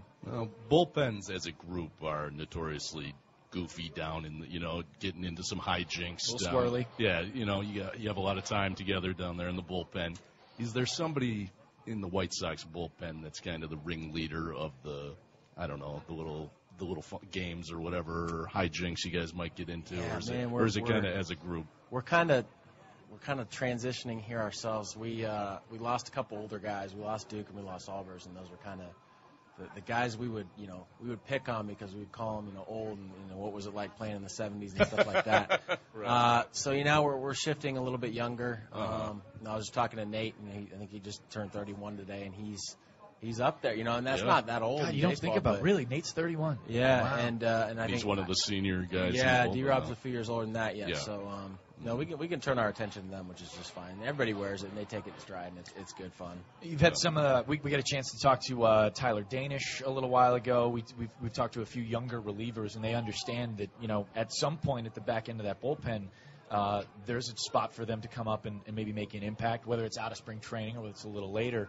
What's your time been like with some of those young uh, young reliever arms? How do you how do you view some of those guys that may make an impact? You know, like I said, we're shifting. We're getting uh, Yeah.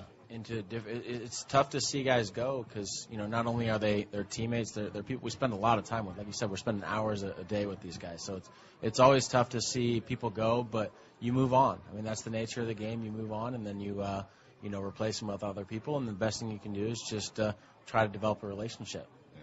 So you're you California guy, is that right? Originally, and that's what the misconceptions. I, I was only there for a couple of years, and then I moved to Iowa. So I, Iowa, I usually really? say Iowa more All right. over California. All right, I'm- I'm a I'm a Hawkeye graduate myself. Are so you spent- really? Spent That's, some that's years too in bad. Iowa. I'm, I'm sorry. Yeah. I, I went to Nebraska. So Oh, all right. A little rivalry. All right, meeting yeah, yeah, yeah. I'm a Wisconsin guy, so we've got all three big All right, teams. all right. going Yeah. I was Yeah, Big Big 12 Ten. almost. Oh yeah, that's right. You would have been Big 12. So yeah, that was tough for me to see. Not, I mean, not, not anything against the Big Ten, but you know, I grew up watching the Big 12 in It's- Iowa, and, and then I played in it, and then now they're Big Ten. It was just different for me. It's, it's weird to see Nebraska not play Oklahoma or Texas. That's just Exactly. a really It weird. I don't know that that Nebraska Rutgers rivalry is really rising. I was out the wearing, record books. I was wearing for. He, he came up to me yesterday. He said, "Oh man, like uh, you know who won in basketball?" And I was like, "Uh, "Nebraska has a basketball team." Nothing again. Again, I might get myself in trouble. That's fine. But not uh, true. yeah, I No. think the football score canceled out any other sport for the rest of the Yeah. decade for the Rutgers. right, Uh, sad season for Todd's Rutgers Scarlet Knights. Really sad. Dan, thanks for stopping by, man. Great to hang out with you. We'll let you go and get on with the uh, with Sox Fest. Stay healthy. Look forward to seeing you in spring. Sounds good. Thanks, guys. Absolutely. Dan Jennings, White Sox left-hander. He's Brendan Greeley. I'm Connor McKnight. We are here at Sox Fest, and you've got White Sox Weekly on WLS AM 890. Oh yeah. Coming back with some hard rock. Can you can you bring me back with the deep voice thing? You got it. You're listening to White Sox Weekly live from SoxFest 2017 with Connor McKnight. Special guest Brendan Greeley from the Steve Dahl Show. And I, I actually came bearing gifts. You uh, brought gifts? Well, you know, I, Who I, for? I hate showing up For uh, me? for you, for you, for hosting. I, you know, I've I, I showed up to so many cocktail parties and dinner parties in my life empty-handed. Yeah, no, that's that's my go-to. But uh, oh yeah, I should have brought some wine. Oh, Uh, yeah. yeah, yeah, But I feel like if, I, if I'm just really sorry about it, then Uh-huh. they'll they'll accept it. right, right, If I just, exactly. if I just really shame myself for not bringing anything, then they're okay with I it. figured you guys would have plenty. I could, you know, you got a fridge full of beer. I didn't, you know, I don't want to overload you with my bush light that I was going to break. Yeah. the, the whole brick of Bush Light that I usually but uh, walk no, around with. no, I, I've been walking around Sox Fest here, and there's so many cool booths. There's a There really are. there's a there's a vintage shop over there, like I all these classic Chicago jerseys and stuff. Oh, sweet. Like a Kyle Orton jersey. I had my eye Oh, yeah, you gotta uh, have that. number eighteen. Did they run It's out of Craig. Krenzel's? They had- I saw an A Train Thomas. Oh, my. God. Yeah, Michigan real guy, cool. I think, A Nate, A-Train. Nate Vasher. I Oh, saw. nice. Yeah, there's some pretty cool jerseys. But Have you seen the, the there's a Louisville Slugger demonstration Yes. thing with and it's not like yeah, it's, Mhm. it's in the room with stuff that you can buy like memorabilia Yeah. that you can buy Mhm. but they have a demonstration and stuff oh yeah, yeah. of like old school bats and they've got a uh, they got a shoeless Joe game used right. all this cool stuff Yeah. I didn't realize how you know we the the baseball bats that you see nowadays hmm the handles are so tapered. And Right, if you take right. one off the handle, the bat just explodes and all that stuff. But it's so you can, you know, swing it faster through the zone. obviously. Bats back in, you know, we're talking like 1880s, 1890s. They're yeah. like two by fours. Right, right. I mean, they were like they were just like bricks of wood. That's not yeah. a thing. I can't even get my hands No, around the handle. Not even a little bit. Uh-huh. And that's you know we're talking about a completely different game where nobody hit for power. It Right, was just right. you know trying to shoot stuff through the hole, and Mhm. singles were different. And Yeah. you know just talking about how the game has changed so much because of the technology. It's it's pretty unbelievable. Yeah, and yeah. that Louisville Slugger thing, they do a great job Yeah, that is worth checking out. of making it much more fun down. than I'm making it sound right now. Yeah, so I was. I was So what did you bring me? I was wandering around. I was like, what is the perfect gift for Connor that I could get? You know, I, you know, I saw some shirts and stuff, but then I, this, I spotted this picture. It's, Oh, uh, God. It's uh. It's, Oh it's young- yeah, there he is. Young That is Bill, amazing. young sexy That is Bill a Melton. young, svelte, sexy-looking Bill Melton. That Yeah, guy. I mean, this is right up there with the Steve Stone centerfold. yeah, This is oh my like god. Like if you're only familiar with the This silver-haired devil that's on Yeah. uh, CSN post No, but is then you haven't, you haven't seen young '70s Bill Melton. no, so with, the, with the mop top and Yeah. everything, he's got the wry Yeah, smile. yeah. Like he, he knows something oh, yeah, you don't. exactly. That's exactly. what Bill Melton looks like so, in this photo. So a little something for your mantle. Or, Thank you. Or, you know, I'm gonna have to get. I'm gonna have to have Bill. Uh, I'm, I'm- what, what's that? With applications for for To- yeah, Yeah, right. Gotcha. Uh, yeah, Bill, Bill Melton. If if you if you can find me a Bill Melton right at Sox Fest, I Uh-huh. need to get this signed. Yeah. That's oh, what is Bill around? Has anyone seen Bill? I, I'm sure he's Melton, Bill wandering. Melton? Of course, Bill. Yeah, they pay him to be here. Yeah, he's he's around. He's he's you know he's he's somewhere cooler than we are. Right I am now. going to. Uh, I'm going to tweet out a photo of this photo. Oh, yeah. Obvious- at Uh-huh. C1 McKnight. You can follow me on Yeah. Twitter. I'm sure Brendan's going to tweet one out as well. Uh-huh. This is really, of course, if I ask Bill Melton, Bill walks into the booth every once in a while during broadcasts when he's Uh-huh. there to do the post game show on CSN, and he and Chuck do a great job of it. Right. But he'll just walk in, and I, I don't, I don't know if you. I'll, I'll kind of describe it to, to if you listeners if you haven't seen it. The the booth that we're in is two tiered, right? Uh huh. So the lower level is usually where I sit while the game's going on, and the upper level is where you know we broadcast from. It's it's not big, Right. but it's there are two levels. hmm So if somebody walks in while I'm at the lower level, whether it's like Jason Benetti who was just hanging out with us, Yeah. or if it's Bob Grimm who works for the Sox, or if, if it's Bill Melton, I can't hear them. I don't I don't know that they're there. Gotcha, because you got your headphones on or whatever. So so Bill comes in and he'll always do this. He'll come in and he'll just like slam his hand down on my shoulder. and then say Connor McKnight, but there's a word in the middle of Connor and McKnight, Uh, and I'm not, I can't. Sure. It's Bill Melton. You know what the Uh, word is. Yeah. Uh, and then and he just yells to me about about the White Sox. What? Uh, you know this whole thing. Yeah. and it is just. sets off a jet stream. Oh yeah, no, and it's uh, just, and he asks you a question, Mm-hmm. but he's not there for your answer. He's there to tell you what he thinks about the Sure, rest sure. of the ball It's club it's just an entree to a yes, it is. to a And I I love, I, I cherish those conversations with Bill. Because Yeah. seriously, in, in all honesty, I'll learn something about baseball that I, I didn't even know I didn't know Mhm. every time I talk to Bill. Yeah. It is a it is a perspective on baseball that I obviously not as a former player can't have. Yeah. But you know, oftentimes I think you know you forget, and Ed and DJ do this really well too. You forget that these guys are human beings. Right. And, and I know that that's rote. I, I know that you, you hear that a lot, and it's, it almost sounds cliche, mm-hmm. but it's it's 100 percent because, true. because when you see them in person, you just kind of want to observe them. I, I saw Bill Melton at McDonald's once, no joke, and I, I was like, oh, that's that's Bill that's Bill Melton. Like I kind of want to see how he operates in a- Yeah. in, a, normal situation, The real You world, know? out in the exactly. wild. So it was uh, it was at the it was at the merchandise mart McDonald's. All right, I know that McDonald's yeah, well. Yeah, yeah, exactly. Yeah, I know that one I've- well. I've, I've, bought many a McDouble there, and uh, so but this was around breakfast time. I was working at a radio station on a Sunday morning, Sure. and he was you know doing pregame or something. Wandered over there, And uh, so I just observed, like, I wonder what he orders at at McDonald's, you know, for a breakfast. Is he is he a McMuffin guy? Is he a? I imagine he's a hash brown. You know what he went with? He went with the oatmeal. Really? Yeah. A healthy Bill Melton. Right? That's impressive. Yeah, I was, you know, and that's that's why he looks so good. Yeah, a- no, clearly. I mean, this is it is it has stayed with Yeah. him. The man Uh-huh. is. Uh, I mean, he's Yeah. he's on TV for a reason. and and he charmed the charmed the McDonald's workers. for, I mean, they. I don't know if they were. 100% sure who he was, but they knew he was somebody special. He was Like, working. He was, yeah, He was yeah. working. Yeah, You know, exactly. he's out in the real world. He's always He's- on. he's still always working. on. So, he's yeah. Uh, he's Brendan Greeley. I'm Connor McKnight. We have a special edition of White Sox Weekly here at SoxFest 2017. Yeah, everybody having fun? Yeah. And it, has been, uh, it has been a blast being here, uh, Oh, and dude. we've had we've had plenty of players run through uh, the car wash that is the WLS station. Yeah, here. I heard you were hanging with my buddy Tyler Saladino. We were. We were hanging. Yeah. So I'll tell you, true story. Brent Greeley, obviously of the Steve Dahl show. Tyler Uh-huh. and I, I know Tyler fairly well from last season. We talk. Mhm. He's a good dude, and we're sitting here in the in the bullpen waiting to, to go on the show. And I look at Ty- Tyler, how you been? You know, I'm expecting to have like I haven't seen him in a while. Sure, yeah. I want to talk to my, my you know my Uh-huh. guy and, and have a conversation. First words out of his mouth aren't "How are you? Mm-hmm. Good to see. How have you been?" Nothing. It's "Where's Steve?" it's the first thing he asks. Yeah, they bonded. Steve? we all we all bonded down in Mexico on the on the Sox trip. I really, I, I know that we can't talk about a lot of the ways in which you bonded. sure. With best, those are best left You and. Steve bonded with everybody else around there, but I, I imagine the trip to Mexico is pretty good. Remind me of, of the roster that came down. I know Oh, we Jose had- Quintana went down and Tyler went down. Tyler, and then we had Baines and Kittle. Oh, good God. Yeah, yeah. It's a, so that's a Oh, that's a, God. that's a duo. That's You you had to roll for what was that? Four days with Yeah. Ron Kittle. yeah. There. That's got to be a test of endurance, man. One- He's incredible. he can he and he can tell you 45 minutes worth of stories without taking a breath. It's unbelievable. It's, it's incredible. It really is. We have Ron Kittle at 11 o'clock tomorrow morning, and I, I plan to just say hello and then walk away from the microphone. Right, right. Because he's good to go. You know, it's it's he'll he'll tell a story and then that'll remind him of another, Another story. story. And oh, let me tell you this. And they're all fantastic. I mean, right, exactly. They're all most of them you can't believe the ending. Exactly. And in yeah. some of them he's pantsless at the end.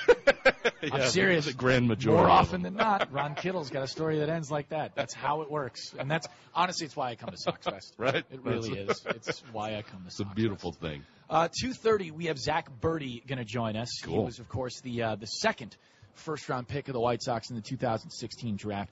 Burdi's an interesting guy. Uh, we were talking with Jason Benetti, and, and I won't give it away yet, but we have we, we know something about Zack Burdi that he doesn't know that we know. Ooh. It's kind of out there now. All right. So it's it's one of Burdi's interests. So we'll ask him about that coming up in, a, in a couple of minutes. But Zack also has he's got a brother that's also in the minor leagues. Gotcha. So it's it's one of those. It's a baseball family, mm-hmm. and and Zack throws about 110 miles an hour. He's one of those big time flamethrowers that the White Sox right. have added to the roster. I can throw half that. No, you can't. No, I No, you- can't. no, you can't. Can You need to know how much it hurts to like. We should go find a speed pitch and see if Brendan can hit. 55.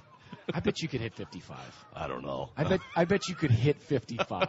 Like we I mean- warm you up for a while. Yeah, yeah. We'll talk to Zack about how to warm up. Yeah. Make sure that you don't completely explode your Maybe, shoulder. maybe get a couple Jamesons in me or Oh something. yeah, for, three or four. for- yeah, sure. yeah. Yeah, that's that's called yeah, that's shoulder juice. Yeah, That's exactly. what that's Loosen called in the bullpen. Yeah, that worked for Mark Buehrle. Yeah, yeah. saving the World Series It worked out just fine.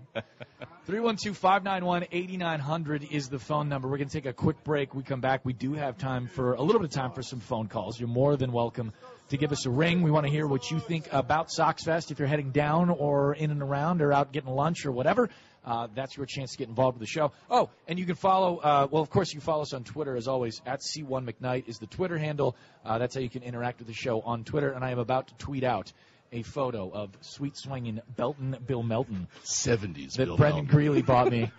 It is it is Bill Melton in his prime, in his Uh-huh. damn prime, and I, I'll tweet it out so you can see what the, the, the gift that the wonderful Brendan Greeley brought us. We're here until three o'clock down here at Sox Fest. We're back here on Sunday as well. Take a quick break. Be right back here on WLS AMA 90. Yeah, Sox Fest. Connor McKnight hosting White Sox Weekly live from Sox Fest at the Hilton Chicago. And we're having a blast here. We really are actually, and I, I really like coming out to Sox Fest too because you get to you put faces to names.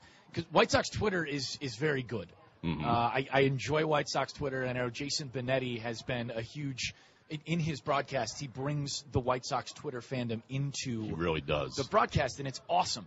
Uh, Ed and DJ do that as well. I like to do it on the on the show, um, but I just got to meet a bunch of the guys from Southside Sox. Oh, sure. Which you know, it's it's one of the better fan blogs I think that's out there, and and I, I shouldn't really even call it a fan blog because these guys are actual. They they do the work. They understand what it is that they're trying to accomplish, uh, and do a great job of it. Uh, met Josh Nelson, met Patrick Nolan, met Brian Billick. All those guys are really good at what they do, and it's really cool to put their faces to the names here at Sox Fest. Yeah, there's a dedication there because there's There some, is. there's some garbage sports blogs out there. There that- really that- are. That, There are some- there are some- bad information. Yeah. Hashtag fake sports. and they don't care, and, Mhm. and they don't they don't care that it's bad, and they just throw it out right, there. exactly. These- they just want clicks. Yeah, these But- guys are very, very good at what they do, Mhm. and I I'll, I recommend them highly. As you know, if you're a Sox fan who's you know getting brought back into or kind of buying into some of the rebuild, these guys do great work of letting you know who these guys are, Yeah. and and it's uh, it's just really cool to meet all three of them. Speaking of Twitter, I, I saw a tweet that you put out, and last uh, last night actually I was I was at home. I didn't do anything on a Friday night. I but at some point I made a, late night run to Walgreens. Sure. Because I was out of Axe body spray. We've Well, all need- been. well, we've all been there. You- you smell fantastic. thank you, thank you. um, no, I was I just I was bored. I went to Walgreens and got some snacks. Fruity Pebbles were on sale for two dollars, so I got some of that. I Hey, got, stock up. got some Funyuns. I got Yeah. some chocolate milk. Uh, you'd think I was super high, but I wasn't. I was just bored. So I so all those things rumbling around in my stomach woke me up at 3 a.m. and I I so, you know on Twitter it now has in case you missed it and Yeah, it goes back yeah. to, to and, and it went to your tweet that said, "Hey, uh, how cool is the Australian Open?" Oh my God! And and it's it was started like the Australian Open finals are the the Williams sisters and then Yes. Nadal and Federer. Yes. And so it, and then I looked and there- it's starting at it started at 2:30 a.m. So it's Yeah. like okay, uh, this is what I'll do until I fall back asleep. I'll So did watch. you watch watch the, whole thing? I'll watch the Williams sisters. Oh. I started for a while and then I then I kind of dozed off and maybe I realized I didn't.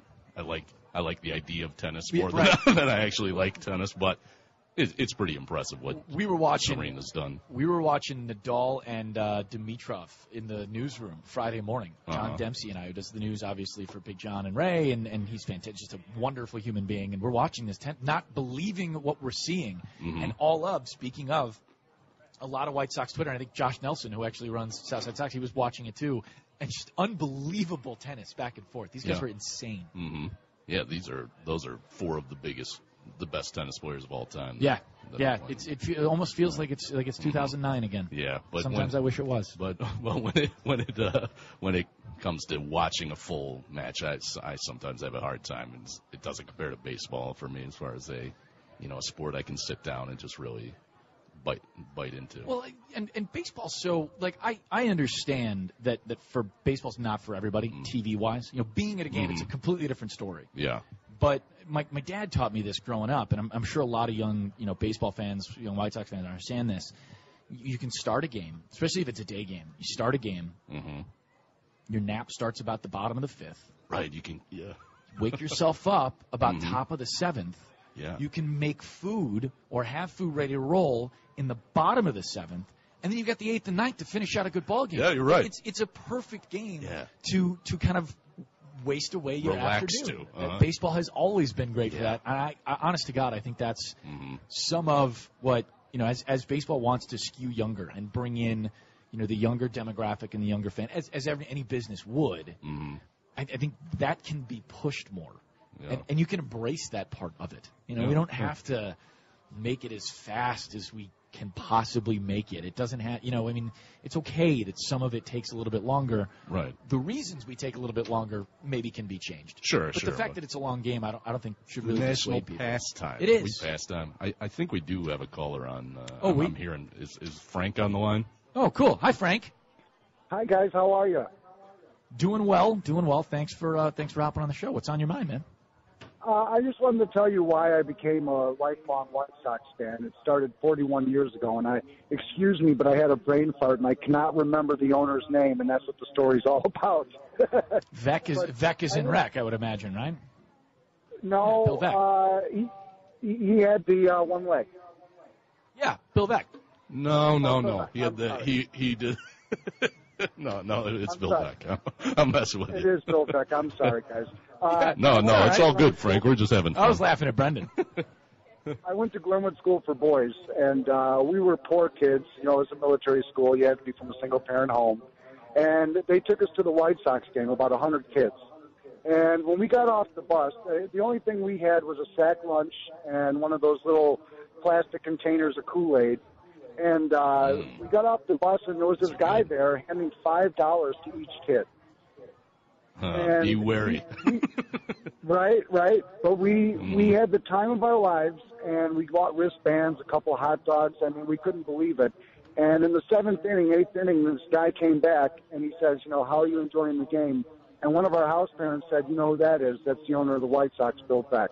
I will Wow, never forget that. cool. Right, I will never forget that. You know, I, it was a going joke that we thought, you know, as I got older, he probably took that money from the uh, one of the vendors and then went right back to the park. He was such a smart guy. You know what I mean? It, it, Made, you, made you a lifelong White Sox fan. It That $5 I mean, investment. My love, right. My love for the White Sox is uh, undying. Uh, and I just wanted to share that with you guys uh, because, you know, being White Sox Fest and all that, uh, you guys do a great job. And thanks for all your time, man. Well, thanks, Frank. I really appreciate it, and thanks for calling. Thanks for sharing the story, man. That is awesome. Big thanks to Frank for uh, for calling in. If you want to hop in the show, you're more than welcome to. 312-591-8900 is the phone number, or you can check out Twitter. I, you know, we got to talking with, with the people here at SoxFest, and I haven't tweeted out that photo you bought me of, of Bill Melton, Yeah. uh, which I appreciate greatly. Uh, but I'm going to tweet that out there as well. I, I also, you ever collect baseball cards when you're? Are you kidding? Dude, Yeah, of there's, course I There's a ton of baseball Did you get cards here, ones? and so I, so I bought some. Uh, maybe you can help me sort out what you got. I got a Oh, Joe, Joe Crede, nice, dude. It's a Crede. Fleer. It's a Fleer Joe Crede. It's a maximum one. I can't tell. Looks like it's an O2 card. Looks like okay, it's so the O2. before his, you know, Yeah. his sort of rise. Yeah. man. Well, he had a good. cool he had a good Crede? 2000. Yeah, no. So this would have been his. Yeah, this is his rookie card, I think. Yeah, technically this is his rookie card because Oh, 02 nice. Would have been his rookie season because in 01 he only played like I think it was like 15 games, 17 Okay. games, something yeah. like that. So that's, a Joe Crede That's rookie. valuable. All right, I got that. I got that cheap, so that's good. Man, remember uh, how that he rode that momentum off Oh the World God. Series, like into that into those next couple years. He was the best third baseman in the American League. White Sox fans don't forget Joe Crede, obviously, but I was just I was looking through you know some some of the best seasons had by third basemen like mm-hmm. in all of baseball history. Yeah. Offensively, Joe Crede's got one of the best third base seasons of all time. Yeah, I, I mean, he's mashed, Yeah. absolutely mashed. he was a beast, and and uh, his defense Oh, was could pick it. spectacular. Yeah, you could pick it. And next, I got a couple of center fielders. I want you to tell you, me one memory about Okay. each, each of these guys. All right, so we're looking at two there. Aaron Rowand is one of them, who is a uh, who's a coach in the White Sox minor league organization. That's right. now. Yeah, I you know I- my he'd memory make a, of he'd make a good coach. He- he's a, he's Yeah. very grindy, very coachy. yeah. Uh, I like Aaron a lot. He, uh, my memory of Aaron Rowand, the first one that comes to mind, isn't a White Sox memory. Okay. It's it's when he was in Philly Sure. and was chasing down a fly ball in center field. He ran smack dab into the fence, broke his nose Oh, open. dude, yeah, I remember that. All over the place and just That walking off the field like, well, this sucks. I probably will play tomorrow, Yeah. but uh, it's Just it's gonna as cost me nails. some time. Yeah, it doesn't care at all. Yeah, that was cool. Uh, and the other one is uh, oh, DeWayne Wise. Oh, and it's it's the card is the catch. right? It coming off the, the wall. The Unbelievable. the perfect game-saving catch. Unbelievable. Yeah. Remember who hit that ball? no, I don't. Gabe Kapler hit that ball. Really? Yep. All Gabe right. Kapler hit that ball. Interesting. Yep. Yoked it. I think it was the first pitch too. Yeah. Of that at bat in the in the top of the ninth or the yeah it would have been the top of the ninth. I got I picked up a. Oh, Alexei Ramirez card. Yeah. And I, my memory of Alexei is just Hawk screaming Alexei. That's a simple enough. I That's think. the only memory. How many White Sox fans' memories are tied to Hawkisms? Probably Almost all of them, right? Right. I mean, it's, it's, he has it's to. the he's, backdrop he's of it. iconic. He's iconic. And then that's the last card I got. Oh, this is a really cool card. Right. What a great picture. This is really awesome. This is uh, this is a Topps. It's a Chance the Rapper card. Who I Right. Maybe I'm showing a little bias. I love Chance. I Oh, think he's no, dude, fantastic. I love all of his stuff. Yeah. Um, it's the April 8th first pitch Right. With the snow You can coming see the down. snow. This is just last Yeah, season. That that's is a cute- really cool photo. Yeah. That is a really cool card. Well done, sir. Yeah, I think I you picked out some boosted your ones. collection. Don't put these in the bike spokes. No, no, Don't these are in the getting these are getting plastic cases. Yeah, these go on the cases. Mhm. Uh, 312-591-8900 is the phone number. Get the 2.30 news coming up, and on the other side, we'll talk to uh, White Sox first-round draft pick Zack Burdi here on White Sox Weekly. You got WLS, AMA 90. Welcome back to White Sox Weekly here on WLS AM 890. I'm Connor McKnight, Brendan Greeley of the Steve Dahl Show, hanging out with us, Hello. and Zack Burdi of the Chicago White Sox joining Yeah. us. Noise for Zack Burdi. Uh, thank you, appreciate it. One, My one, one, aunt. one Do- White Sox. Okay, there My it is. aunt, That yeah. makes a lot of sense. My aunt makes a lot of noise for me too. Do do all your buddies call you Burdi last name or Yeah, no, I've been. I don't think I've been called Zack by any of my buddies for like ten years. It's Right, been right, Birdie, that's- and then my brother's friends call me Little Birdie. Little so, Birdie? Yeah, yeah, So- it's, it's too much fun of a last name to to say. I feel like in baseball you could forget your first name pretty quickly because the nicknames are the only things people use. Yeah, no, no idea what your like, actual name is. College baseball, no one is known by like their real Mhm. like birth given name. Um, it's actually fun. I was walking through our college locker room, saying bye to everyone before um, heading up, and um, on the lockers now, everyone took down their name palettes and they just had their nicknames. They don't, no, one Sure. wants, no one wants to be called by the real name Right, right. anymore. That's amazing. So, Yeah, you got you got to go back down to Louisville over the off season. Uh, you were telling me how how was the off season? You know, your first as a pro. I think there are.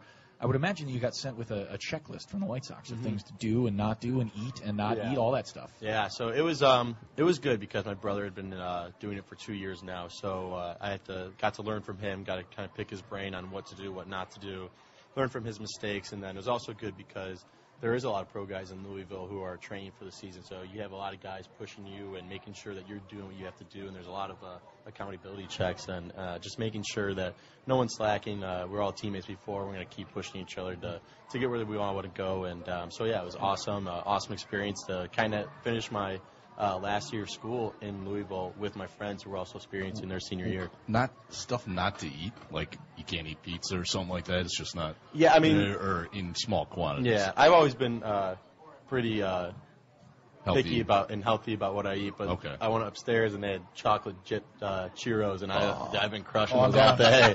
Those are awesome. Oh, yeah, yeah, yeah, you Zack Brendan, take over. I, Yeah, you- am gonna be right back. oh my God, that sounds fantastic. Uh, so I, I learned something about you, Jason Benetti, who does, of course, the uh, play-by-play for the White Sox on the television side and does a hell of a job at it. Was hanging out with us a while ago, and he told us that you are a huge fan of like the uh, the escape room things. Yeah, giant fan. Um, so I ended up started doing them. How how did you start into this? Like, how do you go in? Because I I've seen them. You know, there's one on Michigan Avenue. Yeah. Oh yeah. No. Trapped there's- in a room There's with 80. zombie. There's 80 in Chicago. Oh, come we're, on, really? we're looking. know all For, we're looking for our target market, and it's not Unbelievable. Chicago. So wait, Yeah. you're looking to build one?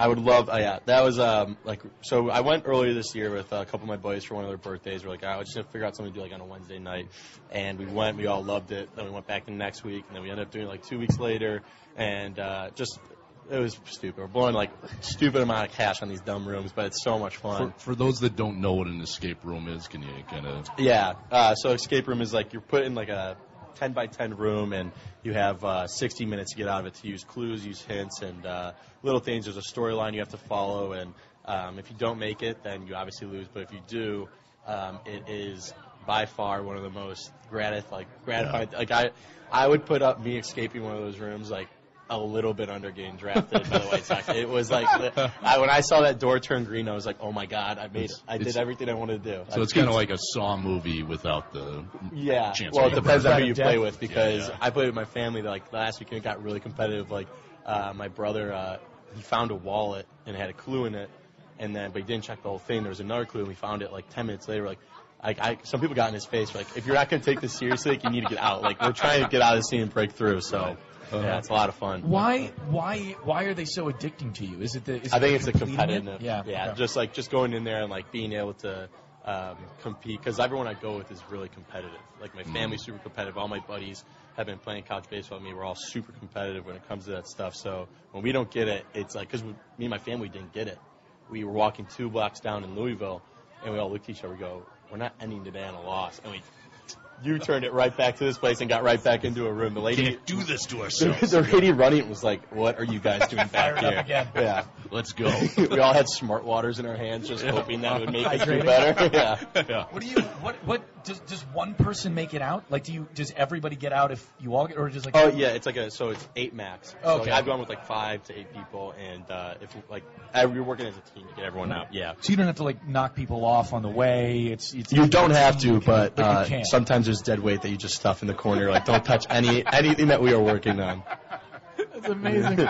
That's absolutely. And you have a, you have an idea for one. I do have one. But um, Yeah, this is this is national radio. This I is mean, national yeah. radio. Yeah. Um, mine, I, the only thing is it would be called Locked and Loaded.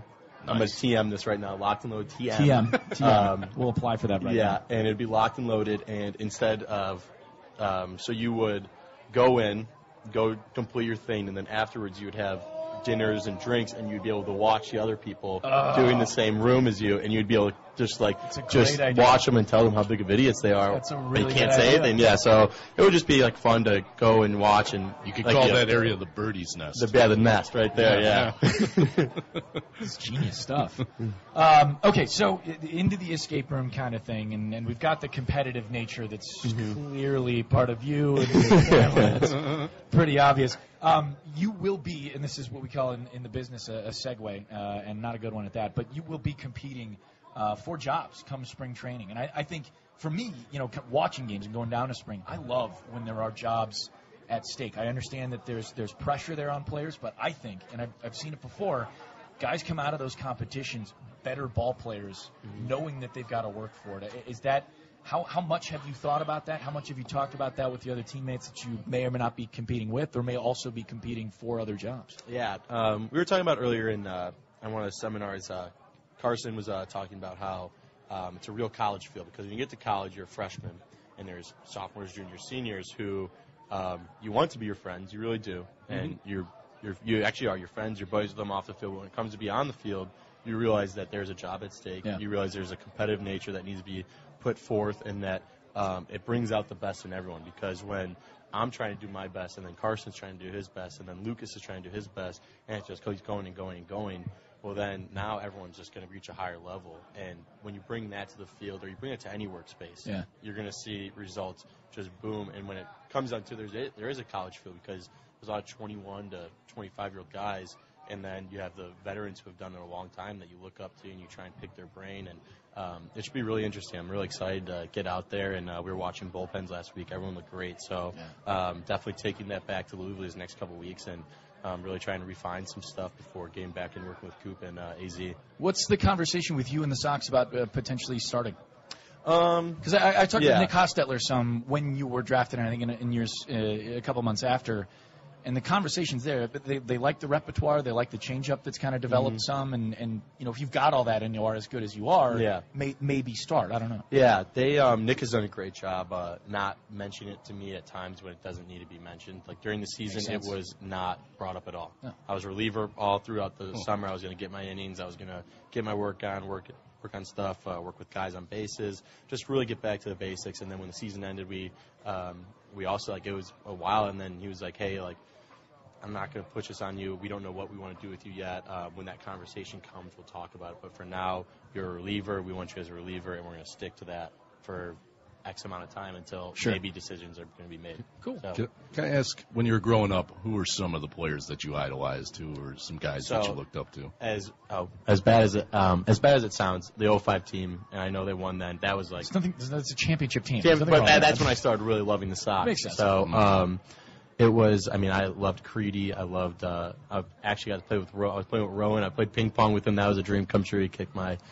He really beat me bad, and then. Um, He was uh, so that, and then I was at the Buehrle Perfect Game that year with all my buddies No uh, way. who are still my best friends today. So we talked about that, and um, the dad who brought us, like literally, it's like he loves it. He's like, "You guys, that is like my favorite thing." That Zack talks about that whenever he gets a chance to. I'm like, dude, like I don't have that many stories about the Sox. I have to bring it up. And Right. Yeah. So yeah, no, I loved I loved that team. Uh, Jermaine Dye. I mean, it was literally it was. I remember watching them win it in my uh, couple uh, houses down in my neighborhood with all my friends. It was awesome. Yeah. There's a couple of you guys. Uh, Charlie Tilson also grew up Mhm. a White Sox fan from New Trier. I mean, it's it's kind of weird that uh, in other organizations it doesn't happen that that guys are fans of that club. I mean, I, I can't count on my hand major league players who grew up fans of the team they're playing for. Yeah, no, I mean it really is special the opportunity that we've uh, both been given, and um, I knew of Charlie. He was uh, in the same draft class as my brother Nick coming out of high school, so him and Nick were friends, and I knew of him. Uh, he was like one of the most feared bats in high school at the Yeah. time,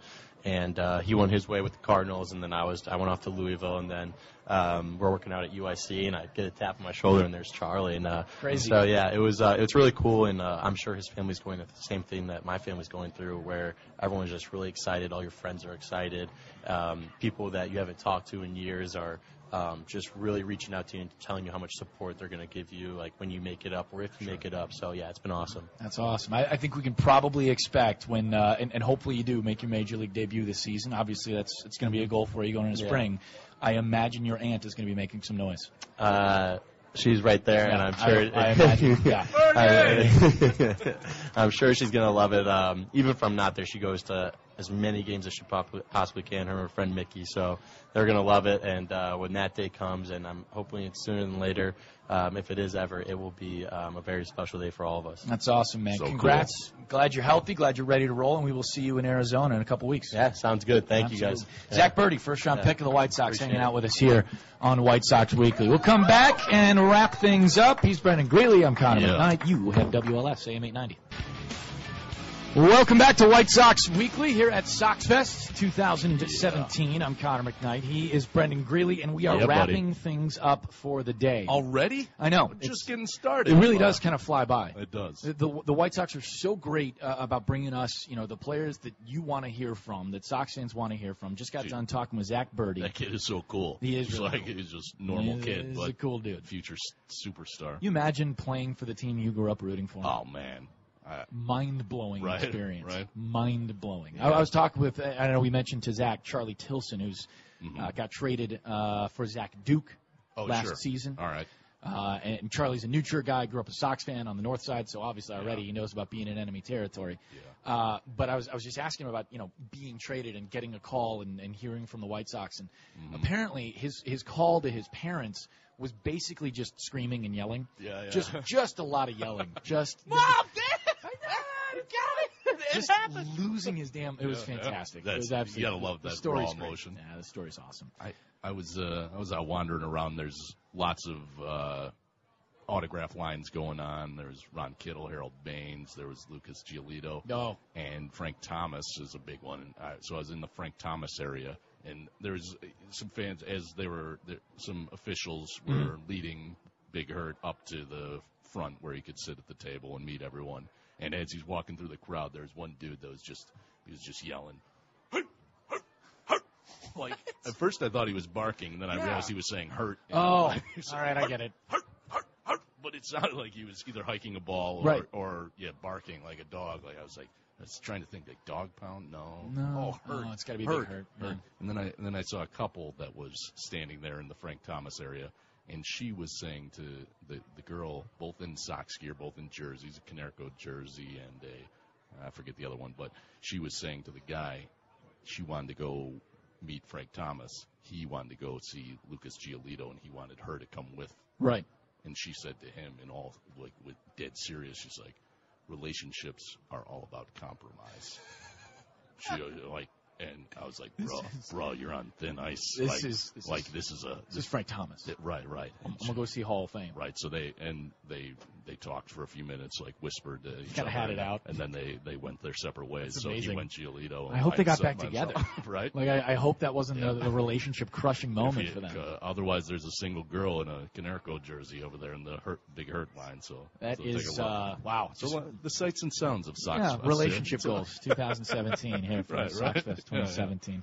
Um, so I have to the, things to do here uh, as you're we hosting, wrap up the you're, show. You're hosting a what? What is it? Yeah, we're back tomorrow from 11 o'clock. I'm looking at Dave Zaslowski, our producer, because I can't Uh-huh. keep a thought in my head. Uh, we're back from 11 to 1, and Big John and Ray are going to be out here, or just Big John or Ray. If the flu hasn't taken both of them, Oh, yeah, if they haven't around. Mm-hmm. both been ended by the sickness, then then they're both uh, one or two or three of them are going to be here. Cool. Uh, and we have uh, Ron Kittle tomorrow. Nice. We have we have oh we've got uh, it's another reliever. I'm spacing out. Hmm. We have Jake Jake Petricka. See, I told you it was another reliever. Yeah, you're right on. Matt Davidson and Carlos May. Oh, Nice. awesome! We get to talk to Carlos again. Cool. I talked to him last year at Sox Fest. I Yeah. hadn't met him before. Okay. I got to meet Carlos May. I mean, this Cool is dude. you know we talked with Bob Sirott, who and Mar- Mhm. Bob and Marianne were nice enough to drop by and hang out, and just Yeah. this kind of thing. And, and you have to put this away when you when you start working. You know, when you go back for the season. Mhm. but you get to be a little bit of a fanboy. Again. Oh yeah, and it's and it's fun to do it, and you get Mm. to turn it on and turn it back off when you got to go to work, and it's awesome. and the players are cool with it because it's They get it. you know it's off season. They don't have a game to focus Yeah. on that day, so they and They you know, understand it. and it's Sox Fest. Yes. Yeah. Why wouldn't you come on out here and hang out? Uh, a big thanks to our list of. Let me get the list of guests and uh, people to say thank you for, or thank you to, real quick. That's the proper.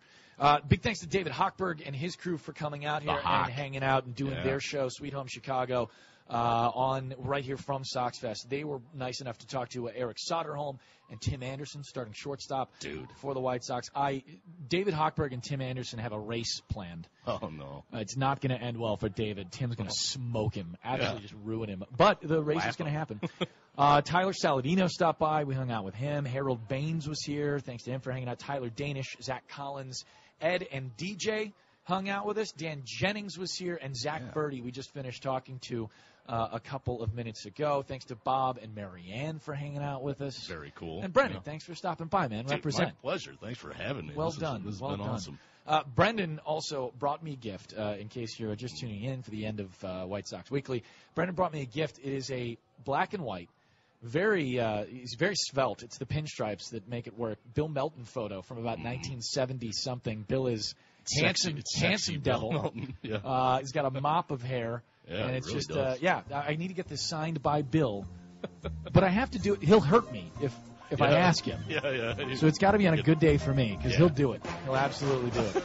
That's music. Means it's time to say goodbye. We'll be back out here tomorrow morning at 11 o'clock from Sox Fest. You got White Sox Weekly. I'm Connor McKnight, and we will talk to you tomorrow. Have a wonderful afternoon.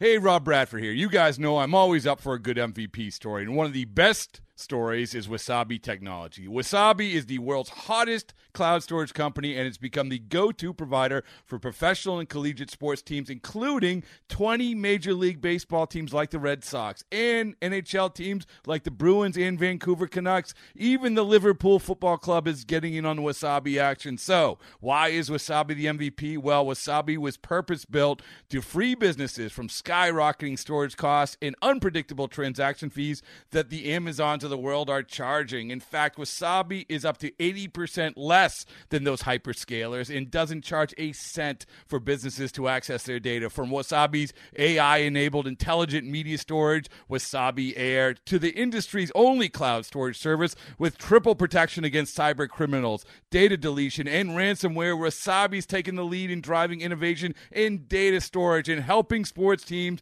to unleash the power of their data. Wasabi, another Boston based championship team.